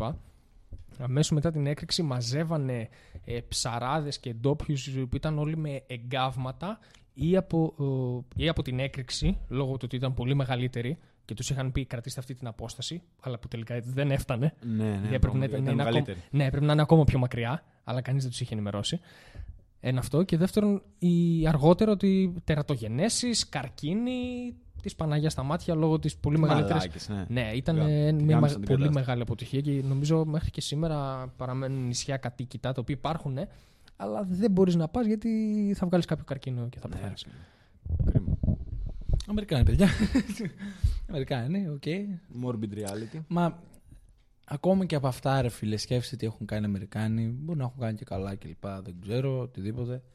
Αλλά ας πάρω, ρε φίλε, αυτά τα γεγονότα, τις, ε, τα, τα αποτυχημένα πυρηνικά τεστ που έχουν δημιουργήσει αυτές τις επιπτώσεις. Ακόμη και σήμερα οι πολέμοι που γίνονται με τη Ρωσία λόγω του ΝΑΤΟ, επειδή η Αμερική θέλει να το πάει παραπέρα, έτσι. Και το πάμε αλλού μετά και οι Ρώσοι είναι κακοί και αυτά. Αλλά πώς γίνεται να μην κάνεις πόλεμο όταν ο νούμερο ένα εχθρός σου φτάνει δίπλα από το σπίτι σου. Έτσι. Εντάξει, εμείς είμαστε γειτονικές χώρες με την Τουρκία, αλλά δεν θα θέλαμε, ρε φίλε, η Τουρκία ξαφνικά να βάλει μια βάση της έτσι από το πουθενά, ρε φίλε, Θεσσαλονίκη. έτσι. Ή λίγο παραπέρα, πέρα- παραπέρα από τη Θεσσαλονίκη, που δεν είναι το ίδιο, είναι σε άλλη χώρα, έτσι. Αλλά Αυτό υπάρχει με εμάς με την Τουρκία, όμως και ας είμαστε σύμμαχοι. Δηλαδή οι Τούρκοι επ- επιμένουν στο να αποστρατικοποιήσουμε εμείς τα νησιά, ενώ είναι δικαίωμά μας να έχουμε, ναι, να έχουμε στρα- στρατό στα νησιά, κατάλαβες; ναι, ρε φίλε, εντάξει, απλά σου λέω με τους Αμερικάνους, παιδί μου. Ναι, ότι δεν σου ξέρεις, λέω, δεν σου βγάζω τους Ρώσους. Οι Ρώσοι έχουν, έχουν δίκιο, αλλά. Ναι, κακός ο πόλεμος. Ναι, και στο φέρνουν σαν- Φυσικά. ναι, σαν- Κάθε πόλεμος είναι κακός. Έτσι. Ναι, ναι. Έχει, έχει κακές επιπτώσεις, έχει νεκρούς, έχει το ένα τ' άλλο. Αλλά Mm. πόλεμος, δε φίλε, θα γίνει όταν. Αυτός ο πόλεμος έγινε επειδή νούμερο ένα εχθρός της Ρωσίας θέλει να πάει δίπλα στην πόρτα της, στο σπίτι της, έτσι. Στην εξώπορτά της. Ε, ρε φίλε, τι περιμένεις να γίνει δηλαδή; Μμμ. Τι περιμένεις να γίνει; Και μετά, ρε φίλε, μπαίνουν και άλλα παιχνίδια όπως είναι τα αέριο και η αγωγή. Ξαφνικά καταστρέφεται, το έχουμε ξαναπεί αυτό με τον αγωγό που ξαφνικά καταστράφηκε και νομίζω την επόμενη μέρα βγήκε καινούριος αγωγός από την Αμερική ή αγωγός ή, ή να φέρνουν ξέρω εγώ, αέριο σε ε, βαρέλια, ξέρω εγώ πώς το κάνουν. Υγροποιημένο νομίζω.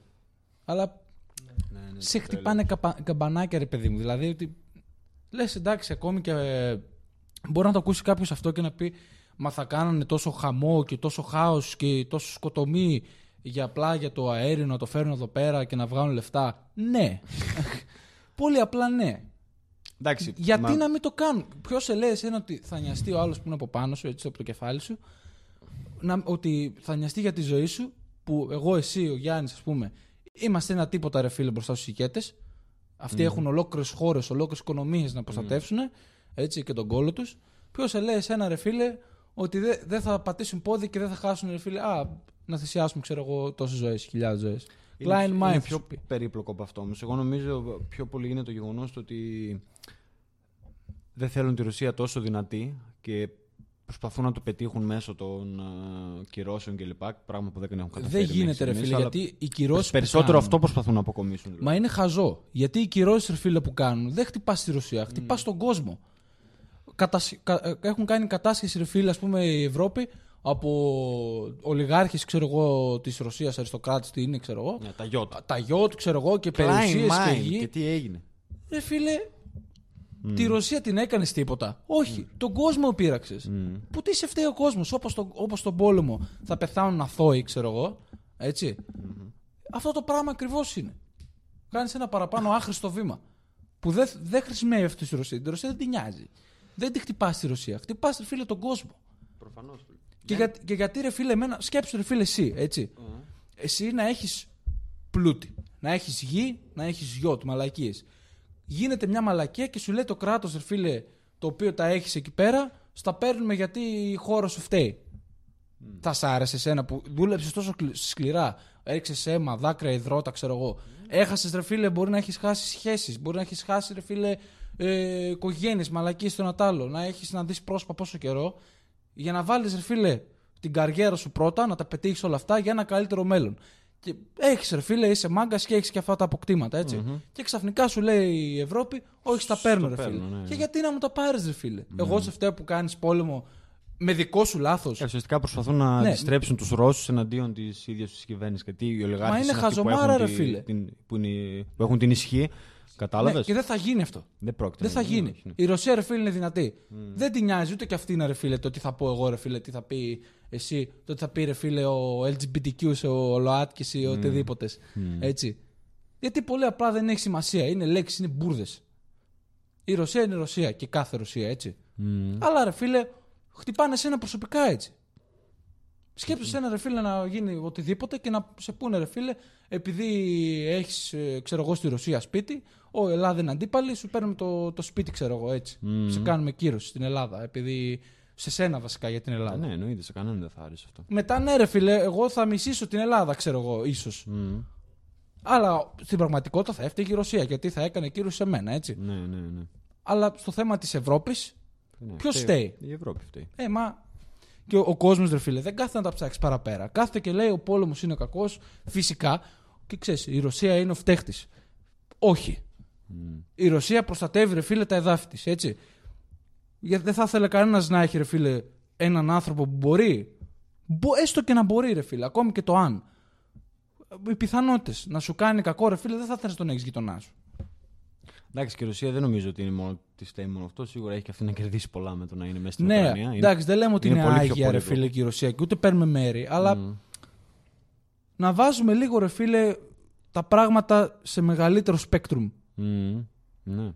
Και να τα περνάμε από κανένα δυο κόσκινο πρώτου. Ναι, γιατί ρε φίλε, οι πρώτου κυρώσεις και βγάλουμε αυτά είναι απόφαση. πίπες. Μμ.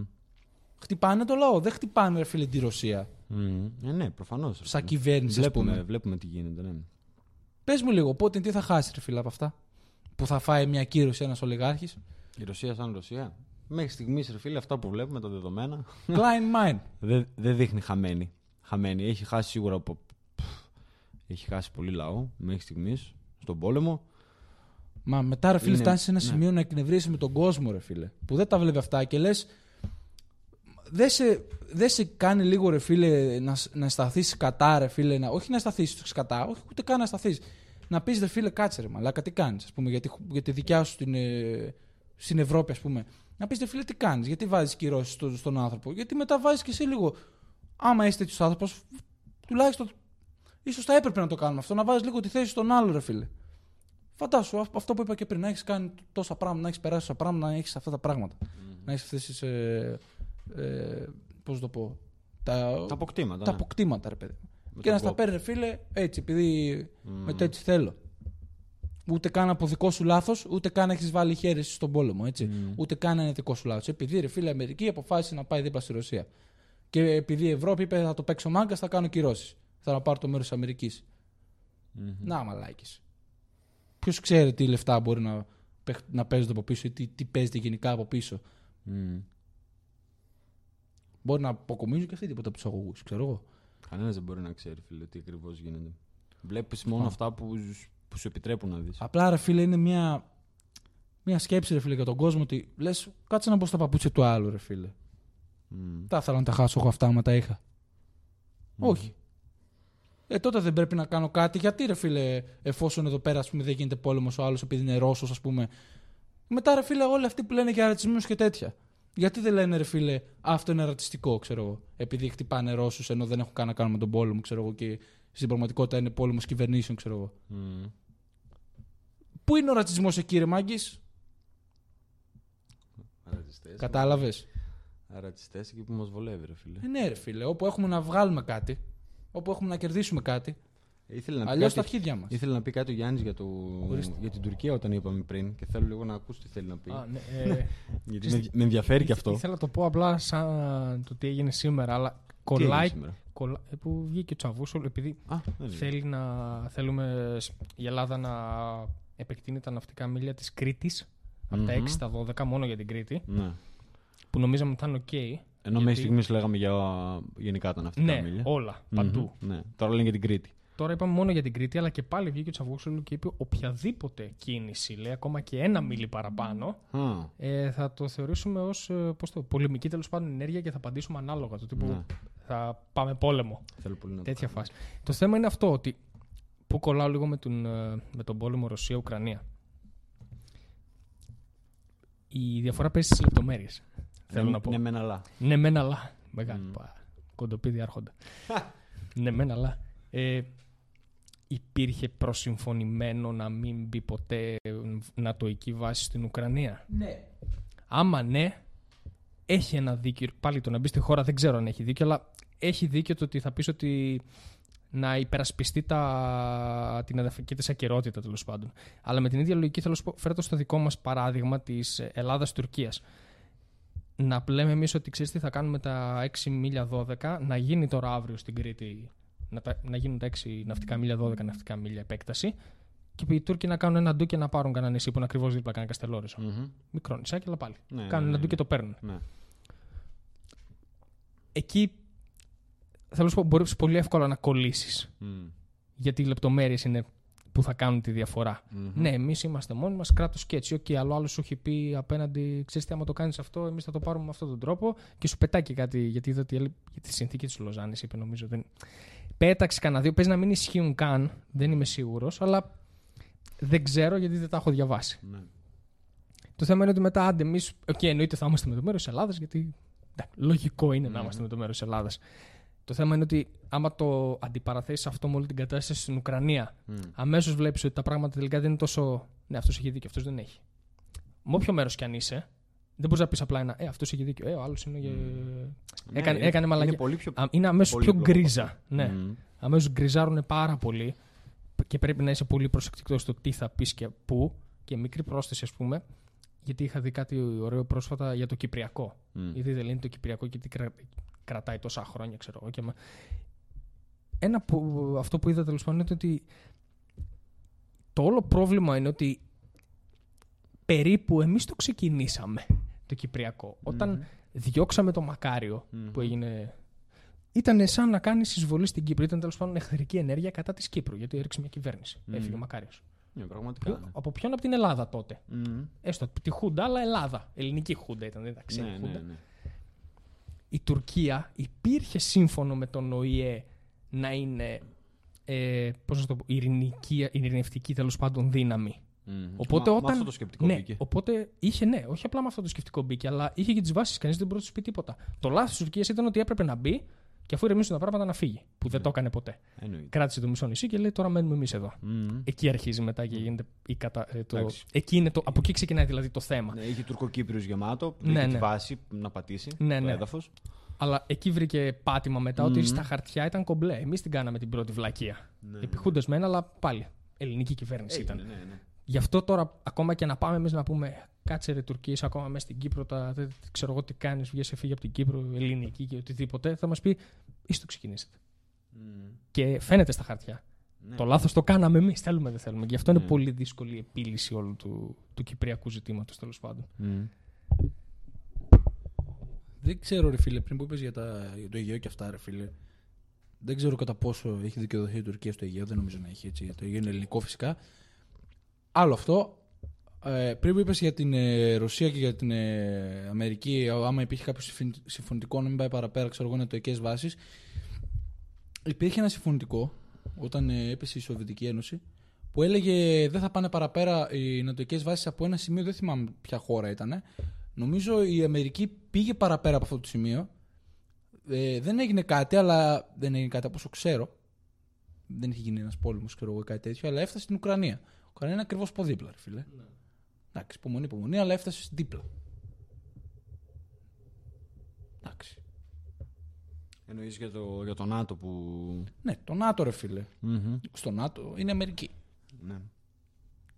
Δεν, ξε- δεν και άμα ξέρω, δεν κάνω δε- λάθος, θα να βάλουν και πύραυλους έτσι Αμερική στο, στην Ουκρανία, κάτι τέτοιο. Δεν θέλω να αυθαιρετήσω ρε φίλε και να πω κάτι, αλλά δεν έχω δει κάτι μέχρι στιγμής που να Αλλά- λέει ότι η Ουκρανία μπορούσε να προμηθευτεί όπλα και λοιπά ή να μπει στο ΝΑΤΟ. Ξέρω ότι όταν είχαν. Ε, όταν είχε τελειώσει ο δεύτερος παγκόσμιος πόλεμος, είχαν υπογράψει.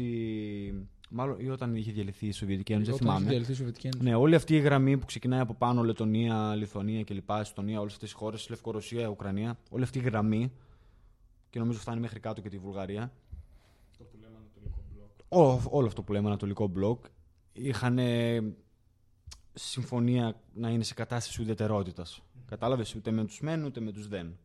Άσχετα αν είχαν κάποιες χώρες περισσότερο επιρροή από τη Σοβιετική Ένωση. Δηλαδή δεν έπρεπε να τις να τις προσεγγίσουν, να τους προσεγγίσει το ΝΑΤΟ. Έπρεπε να φτάνει μέχρι εκεί. Νομίζω και η Πολωνία ήταν μέσα. Δηλαδή και η Πολωνία τώρα που είναι στο ΝΑΤΟ πάλι είναι σαν να αυθαιρετούν. Ουσιαστικά. Ε, ναι, είδες, ρε φίλε. Δεν ξέρω, δεν θέλω να το, δεν θέλω να το πάρω στο, στα χέρια μου, γιατί σου λέω δεν, δεν, δεν το ξέρω ακριβώς. Καλά, ναι, απλά και εγώ σε όλο αυτό το έχω ακούσει ως φάκτο. Ότι ξέρεις, μετά από τη Σοβιετική Ένωση, τη διάλυση της Σοβιετικής Ένωσης, είχαν πει να μην πάνε παραπέρα. Πήγανε και πολύ παραπέρα. Φτάσαν, στην- ήθελαν να πάνε στην Ουκρανία, ρε φίλε. Και αυτό που είπα πριν το παράδειγμα, ρε φίλε. Δεν θες ένα γείτονα, κακό γείτονα να είναι δίπλα σου. Μμ. Κακό για τη δικιά σου χώρα τουλάχιστον. Ναι, δεν είναι κακό για όλους. προφανώς, προφανώς, προφανώς. Κάποιοι που είναι. Η Τουρκία, ας πούμε, που είναι κακή σε εμάς, δεν είναι κακή για όλους. Κάποιες χώρες μπορεί να έχουν, ρε φίλε, κάποιες ε, Εντάξει. συμμαχίες Και εμείς είμαστε και λίγο πιο. Ξέρεις, έχουμε ένα μαξιλαράκι από πίσω το ότι είναι στο ΝΑΤΟ και το ότι είναι πολύ πιο δύσκολο για αυτούς να κάνουν κάτι. Καλά, εντάξει. Έτσι, Όταν σε θα αυτό. γίνει αυτό το κάτι, να δούμε, ρε φίλε, τι, τι, τι θα κάνει. Όχι, και πιστεύω το ότι αν δεν ΝΑΤΟ. ήταν στο ΝΑΤΟ, σίγουρα όλα αυτά που έχουμε κάνει εμείς, ότι έχουμε τα, νησ- τα νησιά στρατό κλπ. που όπως είπα είναι δικαίωμά μας, θα τα έπαιρναν πραγματικά σαν πρόκληση πολέμου και θα είχαμε θέματα. Αλλά το γεγονός ότι είναι στο ΝΑΤΟ, τους σταματάει. Το θέμα είναι ότι όταν γίνει όμως ε, η χαζομάρα που λέμε, και κάνει μαλακία η Ρωσία, η, Ρωσία, λέω, η Τουρκία, Μμμ. τότε να δούμε τι θα κάνει ο ΙΕ, ο κάθε ΙΕ, ο ΝΑΤΟ, ο κάθε ΝΑΤΟ, η συμμαχία, κάθε συμμαχία, έτσι. Γιατί ρε φίλε, και εμείς εντάξει, μικρή χώρα είμαστε. Δεν ξέρω ρε φίλε τις αναλογίες που έχουμε με τη Ρωσία. Εμείς έχουμε ρε φίλε καράβια, λέγω τώρα. Η Ρωσία μπορεί να μην έχει τόσο πολλά. Μπορεί να έχουμε εκεί πέρα. Έχει. Προβα... έχουμε όμως έχουμε προβάδισμα ή όχι; Τι Σε έχουμε Ρο- προβάδισμα. Σε ποιους, με τη Ρωσία; Ε, με την ε, Τουρκία. Σε καράβια. Ξέρω, ρε, σε, ε, κοίταξε, να δεις, σε Πολλά ένα απλά. πόλεμο, ρε φίλε, δεν μπορείς να τα πάρεις αριθμητικά. Η Ρωσία έχει 150 εκατομμύρια και η Ουκρανία έχει 40, και όμως η Ρωσία ε, αδυνατεί μέχρι στιγμής να κάνει τεράστια, ξέρεις, major, πώς τα λέμε, έτσι, advances, να, να, να προωθηθεί αρκετά μέσα στην Ουκρανία. Γιατί, γιατί πολεμάνε σε ένα ξένο έδαφος. Οι Ουκρανοί βέβαια σίγουρα έχουν βοήθεια κλπ. Αλλά παίζουν και πάρα πολλά ρόλο. Παίζει το ότι αμήνεσαι, έτσι. Η Ελλάδα έχει αποθετική δύναμη. Έχει πολύ ισχυρή αποθετική δύναμη. Η Ελλάδα έχει ε, προηγμένα, προηγμένους εξοπλισμούς. Είμαστε πάρα πολύ καλοί στη θάλασσα, έτσι. Και παρόλα αυτά που είμαστε αναλογία 1 προς 9 με την Τουρκία, δεν είναι 1 προς 8, είναι 1 προς 9, σε θέμα στρατού έχουμε πολύ μεγαλύτερη. Δηλαδή, τους, τους πλησιάζουμε πολύ περισσότερο στην αναλογία. Γιατί η Ελλάδα ήταν ανέκαθεν πολε, πολεμική χώρα. Αν, πάντα είχαμε το στρατό έτσι ένα, ένα σκαλί παραπάνω. Ε, να πάω ένα βήμα παραπέρα. Mm. Η Τουρκία έχει πυρηνικά. Όχι. Ούτε η Ελλάδα έχει πυρηνικά φυσικά. Προφανώς. Αλλά έχει το Ισραήλ. το Ισραήλ, όντως, ρε φίλε. Τι φάση, Μμμ. έχει πυρηνικά, ξέρω εγώ, δεν ξέρω, παράξενο δεν είναι. ναι, αλλά εντάξει. Έλα, πάρ το μικρόφωνο. Το Ισραήλ έχει πυρηνικά, αλλά η αλήθεια είναι ότι κάνει κουμάντο σε εκείνη την περιοχή. Mm, Εδώ και πραγματικά. δεκαετίες, ακόμη Μμ. και το Six Days War. Από τότε με, το, με την Αίγυπτο, ναι, ναι, ναι, με και την μετά. Αίγυπτο έχει αποδείξει ότι καθίστε καλά. Ναι, ναι, ναι, δεν αστείευεται, φίλε. Μην, μην κάνω το Ισραήλ ξε- έξι φορές μεγαλύτερο, Μμ. πια σε όλη την έκταση. Μπορεί να το κάνει άμα θέλει. φίλε. Ε, ναι, το Δεν- πιστεύω πάρα δεν, πολύ. Δεν αστείευεται. Καλά, ακόμα και αυτό που έχει τώρα με το, το τελευταίο καιρό με τους Παλαιστίνιους που ρίχνουν πυράβλους και έχουν, πώς λέγεται, το Το Iron Dome. Iron Dome, ναι. Φοβερό. Ε, ναι. Φοβερό. Είναι επίτευγμα στρατιωτικής και μηχανικής. Μμμ. Δηλαδή Ναι, ναι, φοβερό. δεν περνάει τίποτα. Μόλις στέλνει, μόλις σταλθεί πύραυλος από την Χαμάς, πώς λέγεται η οργάνωση, ξέρω εγώ, από την Παλαιστίνη ουσιαστικά προς το Ισραήλ. Στέλνουν πυράβλου έτσι συνέχεια. Μόλις αρχίσουν να έρχονται οι πύραυλοι, τους πιάνει το ραντάρ και αυτοί μέσα από το σύστημα απευθείας σηκώνεται αντιπύραυλος να το φτάσει Και νομίζω καθοδηγούμενο είναι, δεν είναι εντελώς. Αυτοί το κάνουν μέσα, με το, Ναι. χειρι- το χειρίζονται που να πάει. Εγώ νόμιζα είναι εντελώς μόνο του. Φεύγει και Αυτόματο. το εντοπίζει, ναι, εντελώ αυτόματο. Αλλά αυτοί μέσα το ξέρεις, πάνε, παπ, το αλλάζουν. Πάει λίγο από εδώ, λίγο από εκεί. Το κατευθύνουν. Και τους τους κάνουν, πώς λέμε, τους πήραμε. Αναχέτηση, όχι. Ε, ε, κατά Τους κάποιο- καταστρέφουν τέλος ναι, πάντων. κατά κάποιο πριν. τρόπο. Ναι. Και είχαν φτάσει το Μάιο του 2021 που είχαν γίνει για δύο-τρεις μέρες που έριχναν συνέχεια από τη Χαμάς. Μμμ. Είχαν ρίξει γύρω στους 3.500 πυράβλους και είχαν φτάσει κάτω μόνο οι 18, νομίζω. Από τους 3.500. Ποσοστό επιτυχίας Μμ. 99,9. Ναι, ναι, ναι, ναι, πραγματικά. Ακραία νούμερα. Όπως και να έχει. Cheers, guys. Ε, cheers. Επίσης, κάτι τέτοιο, ρε φίλε. Κάτι τέτοιο Iron Dome. Νομίζω έχει και Αμερική. Ε, άμα δεν κάνω λάθος. δεν ξέρω ακριβώς. Πάρε το μικρόφωνο, μα ξέρεις κάτι. Αλλά δεν είναι μεγάλες εμβέλειες. Δηλαδή, σε εμάς, ας πούμε, δεν θα χρησιμεύεται τόσο. Στην, στο Ισραήλ, επειδή ρίχνουν μικρούς πυράβλους ουσιαστικά, η Χαμάς. Είναι δίπλα. Ναι, ή- και εκτός αυτού είναι δίπλα. Είναι, είναι πολύ αποτελεσματικό. Ναι. Σε εμάς, σε έναν πιθανό πόλεμο με την Τουρκία, δεν θα βοηθούσε αυτό. Δεν θα έκανε δηλαδή κάτι, Ναι. κάποια διαφορά. Πα- Ξέρω ότι έχουν και οι δύο σίγουρα συστήματα έτσι, αντιπυραυλικά. Αν, αν αυτός σωστό όρο- Προηγουμένω, σωστός ναι, όρος, ναι, ναι. ναι, αντιπυραυλικά. Αντιπυραυλικά συστήματα έχουν και οι δύο σίγουρα.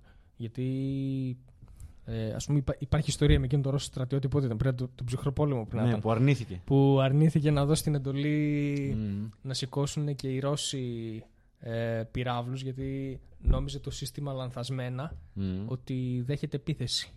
Μμμ. Και ήταν ε, ο τελευταίος στην ουρά να δώσει το OK ήταν ο συγκεκριμένο στρατιώτης που ήταν πάνω από τον υπολογιστή εκείνη την ώρα, πάνω από το σύστημα, Ναι, ναι. για να πατήσει το τελευταίο κουμπί. Μμμ. Είχαν δώσει το OK όλοι οι ανώτεροι, ξέρω εγώ. Και δεν Και, το και έμεινε έκανε. μόνο αυτός και δεν το έκανε και σωθήκαμε τον τρίτο παγκόσμιο, ας πούμε, που θα Μμμ. ήταν και πυρηνικός παγκόσμιος. Και εν τέλει τι ήταν; Ε, νομίζω η Ανατολή του ηλίου και Αλήθεια, υπήρχαν λες. σύννεφα σε συγκεκριμένο υψόμετρο και η αντανάκλαση που έκανε Νόμιζα να τους στέλνουν. Ναι, ανάκλαση, διάθλαση, φωτός κλπ. Τα ραντάρ ε, νόμιζαν λανθασμένο ότι το ανείχνευσαν σαν σήμα τέλος πάντων. Γιατί δεν κάνουν και κάτι ιδιαίτερο. Ε, δεν ναι, είναι σαν εντάξει. κάμερες κανονικές. Ναι, ναι, ναι. Ναι, ναι. κύματα ανοιχνεύουν. Μμμ. Ραδιοκύματα. Και ανείχνευσαν, νομίζω, το. Αν όχι το, φεγ... το φεγγάρι. Δεν πρέπει να το φεγγάρι, νομίζω ο ήλιος. Νομίζω ανείχνευσαν τον ήλιο. δηλαδή ήταν. Ναι, τόσο Θα γελίο. ξεκινούσε δηλαδή τόσο τρίτος παγκόσμιος, γελίο, ναι, αλλά από- ναι, από το αυτό. τίποτα. Ναι, ναι. για, μιλάμε για πολύ. τε- για ακραία πράγματα, ναι. τόσο κοντά. Ηλια γαμιέσαι. Και ξέρεις, ξαφνικά πέφτει η ανθρωπότητα σε, σε σκοτάδι πόσων ετών και μετά λέμε Μαλάκα Γιώργο, είπες ηλια γαμιέσαι. Ξέρεις, αρχίζει μετά Δεν θα- ε, δεν θα σου σενάρια, το- ξέρεις τέτοια ρε. Δεν θα σου το συγχωρούσα αυτό ποτέ. Ένα παιδί στο podcast εκείνη τη στιγμή είπε αυτό το πράγμα και όλοι θα πάμε στο Twitter τώρα να το ποστάρουμε. Πάει το 22. Δύο μέρες έμειναν. Πάει το 22, ερωταστικά, ξέρεις, κάθε για το μεταξύ podcast έχουμε καρασί και πουρα. Αλλά όχι, εντάξει. Ναι, θα γίνει. Πάει το 22, δεν θα αλλάξει κάτι. Πιστεύω, εντάξει, ένας αριθμός αλλάζει στην καθημερινή ζωή τουλάχιστον. Μμμ. Ε, Σαν κεφάλαιο, Αναμένω. αν το πάρουμε. αλλά εντάξει, σαν κεφάλαιο. Ήταν μια καλή χρονιά. Εγώ ξέρεις τι καταλαβαίνω. Για τον Μπούτσο ήταν. Ξέρεις τι καταλαβαίνω. Περνά τα χρόνια, ρε φίλε, όσο πιο πολύ μεγαλώνεις. Που εντάξει, εγώ Τόσο είμαι μικρός, πιο είμαι λιγότερη 18 σημασία χρονών. δίνεις. Είμαι ακόμη 18 χρονών, δεν είμαι ρε φίλε ε, σαν εσάς, ας πούμε. Όσο πιο πολύ περνάνε τα χρόνια. Μας λέει παππούδες τώρα. Όχι, ρε, Δεν μαλάκα. κατάλαβα. πέντε χρόνια διαφορά έχουμε. Αλλά όσο πιο πολύ περνάνε τα χρόνια και όσο πιο πολύ μεγαλώνω, σε σχέση με από ότι ήμουν παιδί και αυτά, ρε φίλε, τα χρόνια περνάνε πιο γρήγορα και νιώθεις διαφορετικά όπως θα ένιωθες εσύ μικρός. Αυτή η αλλαγή, ξέρεις, ρε παιδί μου, τουλάχιστον ε, στον εαυτό μου, ρε, βλέπω ότι έγινα 18 εντάξει, αλλά μπορεί να λες δεν άλλαξε κάτι, αλλά όσο πιο πάει σιγά σιγά γίνομαι πιο πολύ άντρας, ας πούμε. Να το πω έτσι, ξέρεις, σε υποχρεώσεις και αυτά. Έχω πιο πολλές υποχρεώσεις, ίσως Ευθύνες. ναι, ευθύνες, δουλειές και αυτά. Ε, και πλέον, ρε φίλε, πάβω να είμαι κι εγώ ένα παιδί και μπαίνω σε αυτή την καθημερινότητα ενός Ενήλικα. ενήλικα, ρε παιδί μου, ναι, ενός ενήλικα άντρα που είναι εξή. Σταματά να σε ενθουσιάζουν Ο τόσο, χρόνος- τόσο πολύ αυτά. Δεν σκέφτεται τόσο ότι δεν είναι τόσο σπουδαίο το ότι αλλάζει ο χρόνος, ας πούμε. Μμμ. Δεν είναι τόσο σπουδαίο ότι πλέον δεν Χριστούγεννα αλλάζει ή κάτι, κάτι, ναι. τέτοιο. Εντάξει, κάνω πράγματα, ξέρεις ρε φίλε, που ανέκαθεν μ' άρεσαν, αλλά Τώρα τα πράγματα δεν είναι τόσο ενθουσιώδες όσο όταν ήμουν μικρότερος. Μμμ. Απλά περνάει επόμενο χρόνος. Μμμ. Θα κάνω, ρε φίλε, πράγματα τα οποία πρέπει να κάνω σε ενήλικας. Και ίσως και κάποια άτομα στην ηλικία μου, ακόμη και εσείς πιστεύω σε πιο προχωρημένο στάδιο, κάπως, ε, ε, πώς λέγεται, κάνουν, ε, ε, πώς λέγεται ρε παιδί μου, βρίσκονται σε κοινή ε, όψη. Ναι, με το αυτά που καταλαβαίνω. λέω, Το κατάλαβες; καταλαβαίνουν αυτό. Ναι, Ναι, το σίγουρα. καταλαβαίνω όπως εγώ ας πούμε ίσως, γιατί Μμμ. Δεν είσαι πλέον παιδί ρε παιδί μου, αλλάζει όλο, ναι, ρε παιδί μου, ε, βε- ναούμε, Ναι. αλλάζει όλη η οπτική Ο που Γιά- βλέπεις ο τον Γιάννης- χρόνο και τον κόσμο και όλα. Ο Γιάννης μπορεί να ταυτιστεί. Μάλλον θα ταυτιστούμε με τον Γιάννη αυτή τη στιγμή και οι δύο μαζί. Πάμε λίγο πίσω στο χρόνο. Τα καλοκαίρια. Είχε ήταν ιερή σημασία για μας. Γιατί με τον Γιάννη έχουμε περάσει καλοκαίρια διάφορα και το βλέπαμε εντελώς διαφορετικά τότε. Είχαμε τη ρουτίνα μας, έτσι κατεβαίναμε στο σταθμό, αράζαμε. Παίζαμε. Τι παίζαμε τότε, δεν θυμάμαι. Είμαι μεθυσμένος. Δεν θυμάμαι τι παίζαμε. Δύο ποτήρια προηγουμένως. Παίζαμε Assassin's Creed, ναι, Ναι, ναι. στο φροντιστήριο. Δηλαδή ήταν η ιεροτελεστία για μας το καλοκαίρι. Είχαμε το πρόγραμμά μας, μας άρεσε.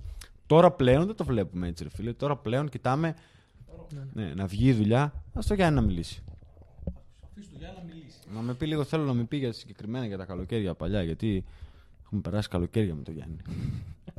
Πες μου Γιάννη, το νιώθεις πλέον αυτό τώρα τόσο ή το βλέπεις απλά σαν μια σεζόν που είναι απλά καλοκαίρι. Θα βγει και εντάξει δεν έγινε και κάτι, δεν το βλέπω κάτι ιδιαίτερο. Ναι, ισχύει- καμία σχέση. Δεν- τα, τα καλοκαίρια της παιδικής ηλικίας δεν είναι τα καλοκαίρια που κάνεις τώρα. Είναι, ναι, για μένα, ας πούμε, λόγω πανεπιστημίου και αυτά, το καλοκαίρι σημαίνει ότι κάπου θα δουλεύω, να μαζέψω κάποια λεφτά. Άμα βγω μερικά βράδια, άμα τύχει κανένα ρεπό στον ενδιάμεσο και κάπου πάω και πεταχτώ. Πιο πριν ήταν τώρα τελείωσε το σχολείο. Έχω σχεδόν τρεις μήνες κενό, ξέρω, από 15 Ιουνίου μέχρι 15 Σεπτέμβρη. Ναι. Ε, να δω πόσα παγωτά θα φάω, πόσα μπάνια θα κάνω. Ε, θα ξυπνάω κάθε φορά μία το μεσημέρι. Ναι, Τώρα ρε που μία φίλε, το μεσημέρι, άμα έχεις- πρέπει να δουλέψεις από τις 9.30. Πλάκα κάνεις. Πας ανοίγεις μαγαζί. ναι, ναι. Πλάκα Ποιο- κάνεις. Τι είναι, πού να ξυπνήσεις το μεσημέρι. Είναι Μμ. γενικά και, για- και, αυ- και όχι μόνο το καλοκαίρι, ας πούμε, αλλά και αυτές οι γιορτές, αυτό που λέγε για Χριστούγεννα και έτσι. Έχει. Είναι λιγότερο ενθουσιώδη, λιγότερο. Έχει, υπάρχει μια πιο έτσι.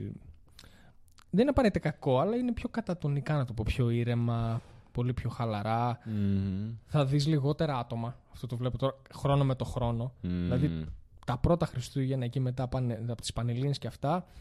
Είχα φύγει εγώ, ξέρω εγώ, φύγαν κι άλλοι από την παρέα κλπ. Ναι.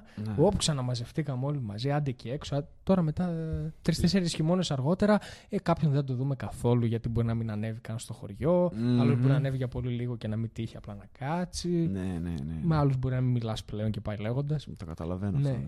Γενικά υπάρχει έτσι ένα. Ενηλικίωση, να το πω, δεν ξέρω. Μμμ. Ίσως και μιζέρια, αλλά πάλι δεν ξέρω αν είναι σωστός όρος. Όχι. Ε, ε, Υπάρχει τέλος πάντων μια από ηρεμία και μια πιο έτσι, ρεαλιστική ματιά, ξέρω εγώ, και δεν ήταν αυτό το, το πανηγύρι που ήταν τα προηγούμενα χρόνια. σίγουρα, ναι. Ναι, ναι. Μα αυτό ακριβώς. Καταλαβαίνω και εγώ ρε παιδί με αυτό που λέτε ότι όταν είσαι μικρός δεν έχεις ούτε. Δεν έχεις υποχρεώσεις, δεν έχεις τίποτα. Το μόνο που σκέφτεσαι είναι αυτό που είπατε πριν. Τελειώνει το σχολείο, καλοκαίρι, κάθεσαι, πόσα παγωτά να φας, μπάνια. Σκέφτεσαι ρε φίλε την, την παρέα, άμα είσαι σε χωριό και αυτά, ξέρεις, να βγείτε έξω, να πάτε, σε, να πάτε με τα ποδήλατα βόλτες ας πούμε και αυτά, τσακαλοπαρέα που λέμε, ξέρεις. Μμμ. Θα Σκέφτεσαι όλα, περιμένεις πώς και αυτά, πώς. σκέφτεσαι όλα αυτά, δεν σκέφτεσαι τον χρόνο, δεν ξέρεις τι μέρα είναι καταρχάς. Μμμ. Όταν είσαι μικρός. Δεν ξέρεις τι μέρα είναι. Είναι απλά καλοκαίρι και ξέρεις ότι θα φτάσει η μέρα απλά όταν, κοντέψει, όταν κοντεύει η μέρα ε, πριν το σχολείο και ότι θα ξαναπάς σχολείο και ξενερώνεις. Τώρα όμως αυτά δεν έχουν πλέον σημασία. Πλέον κάθε μέρα είναι η ίδια, είτε καλοκαίρι είτε χειμώνας. Ευχαριστώ πολύ. Είτε καλοκαίρι είτε χειμώνας, ρε φίλε, είναι το ίδιο πράγμα. Δεν έχεις αυτή την παύση που θα έχεις, γιατί απλά πρέπει να συνεχίσεις να κάνεις αυτό που κάνεις για να τα βγάλεις πέρα, ας πούμε, ή για να έχεις.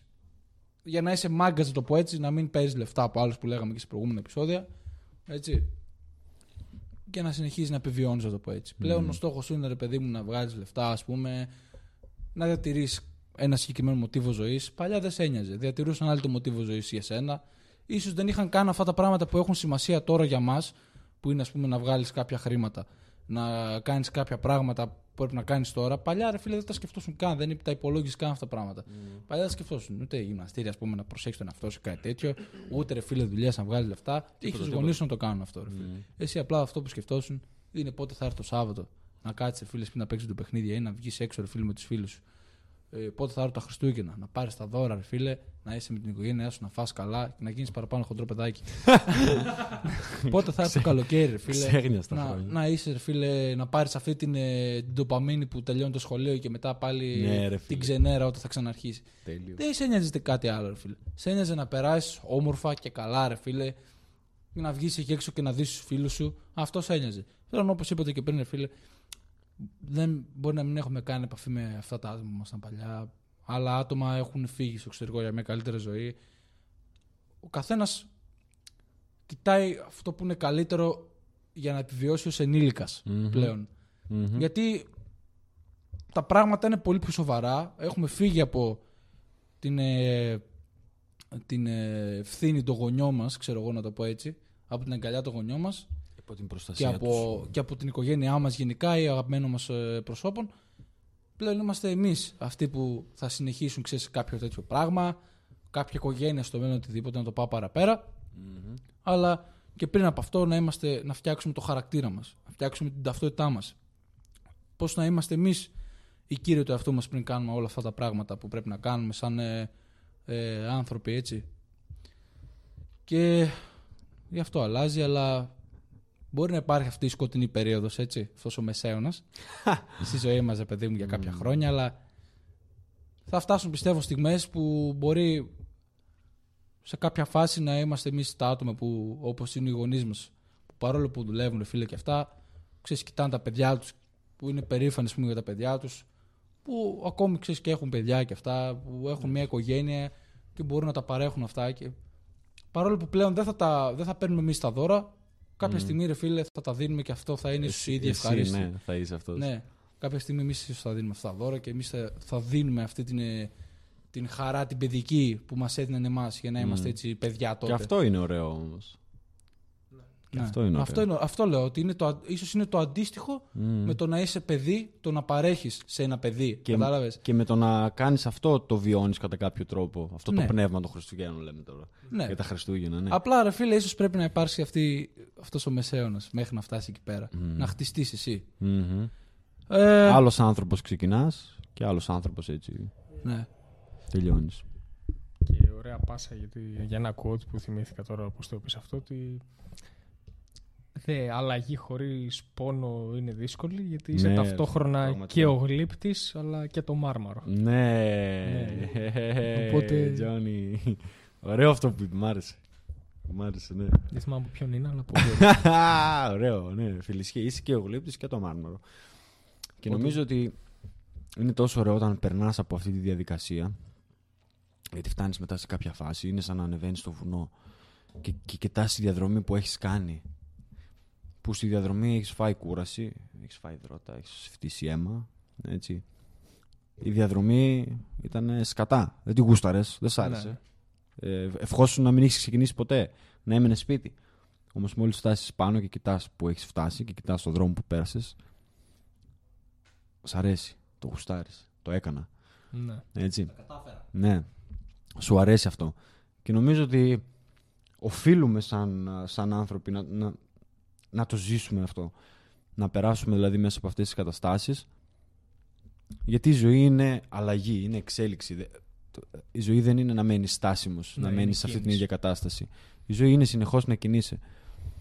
Είναι σαν ένα ποδήλατο που έλεγε και ο Einstein, όπου πρέ- πρέ- πρέπει συνεχώς να κάνεις πιδάλι. Δεν θυμάμαι αν το είπε έτσι. Είμαι... ναι, Είναι μια δύσκολη ώρα. ναι, ξεχνάω λίγο τώρα. Αλλά το είπε, το είπε κάπως έτσι. Αλλά ναι, άμα σταματήσεις, πέφτεις πάντως. Ναι, α, Ναι, μπράβο. σίγουρα, αυτό σίγουρα. Πρέπει να συνεχίσεις συνεχώς να, να κάνεις πιδάλ, να προσπαθεί να κινείσαι. Γιατί διαφορετικά δεν εξελίσσεσαι.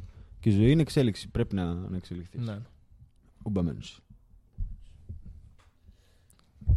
Έχουμε κάνει δύο μισά ώρα εντωμεταξύ, ε. Έχουμε σχεδόν 2,5 ώρε, είμαστε 2 ώρες και 23 λεπτά. Νομίζω έχουμε, έχουμε πει για διάφορα θέματα σε αυτό το επεισόδιο. Θα κλείσουμε δηλαδή. Θα σου πω. Θέλω να κάνω τον επίλογο. Για πες. Έχουν πει για διάφορα θέματα, έχουν πει για Μμμ. πολέμους, έχουν πει μέχρι και από ωραίες στιγμές. Αλλά πάλι στο τέλος κλείσαμε σε αυτό το επεισόδιο να πιανόμαστε με τη ζωή, ρε φίλε. Κάθε φορά. Έτσι.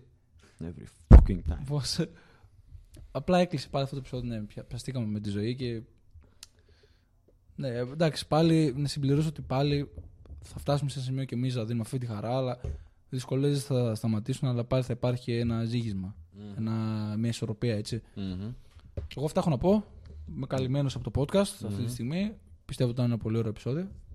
Ευχαριστώ για την Yes, παρέα. sir. Απολαμβάνω την παρέα σας, παλιωτόμαρα. Γιάννη, Και θέλεις Πω να και πεις εγώ κάτι; ευχαριστώ που ήρθα ξανά και τα είπαμε παιδιά από κοντά. Καλές γιορτές. Υπήρχε κανένα θέμα που Καλή ήθελες να χρονιά. συζητήσουμε σήμερα και δεν το συζητήσαμε. Δεν προλάβαμε.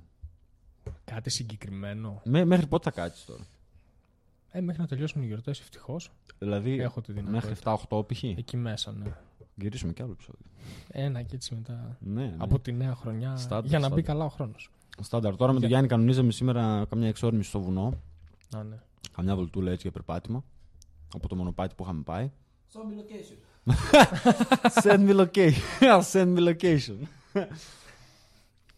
Μέχρι την επόμενη φορά. Stay hard. Να περνάτε καλά.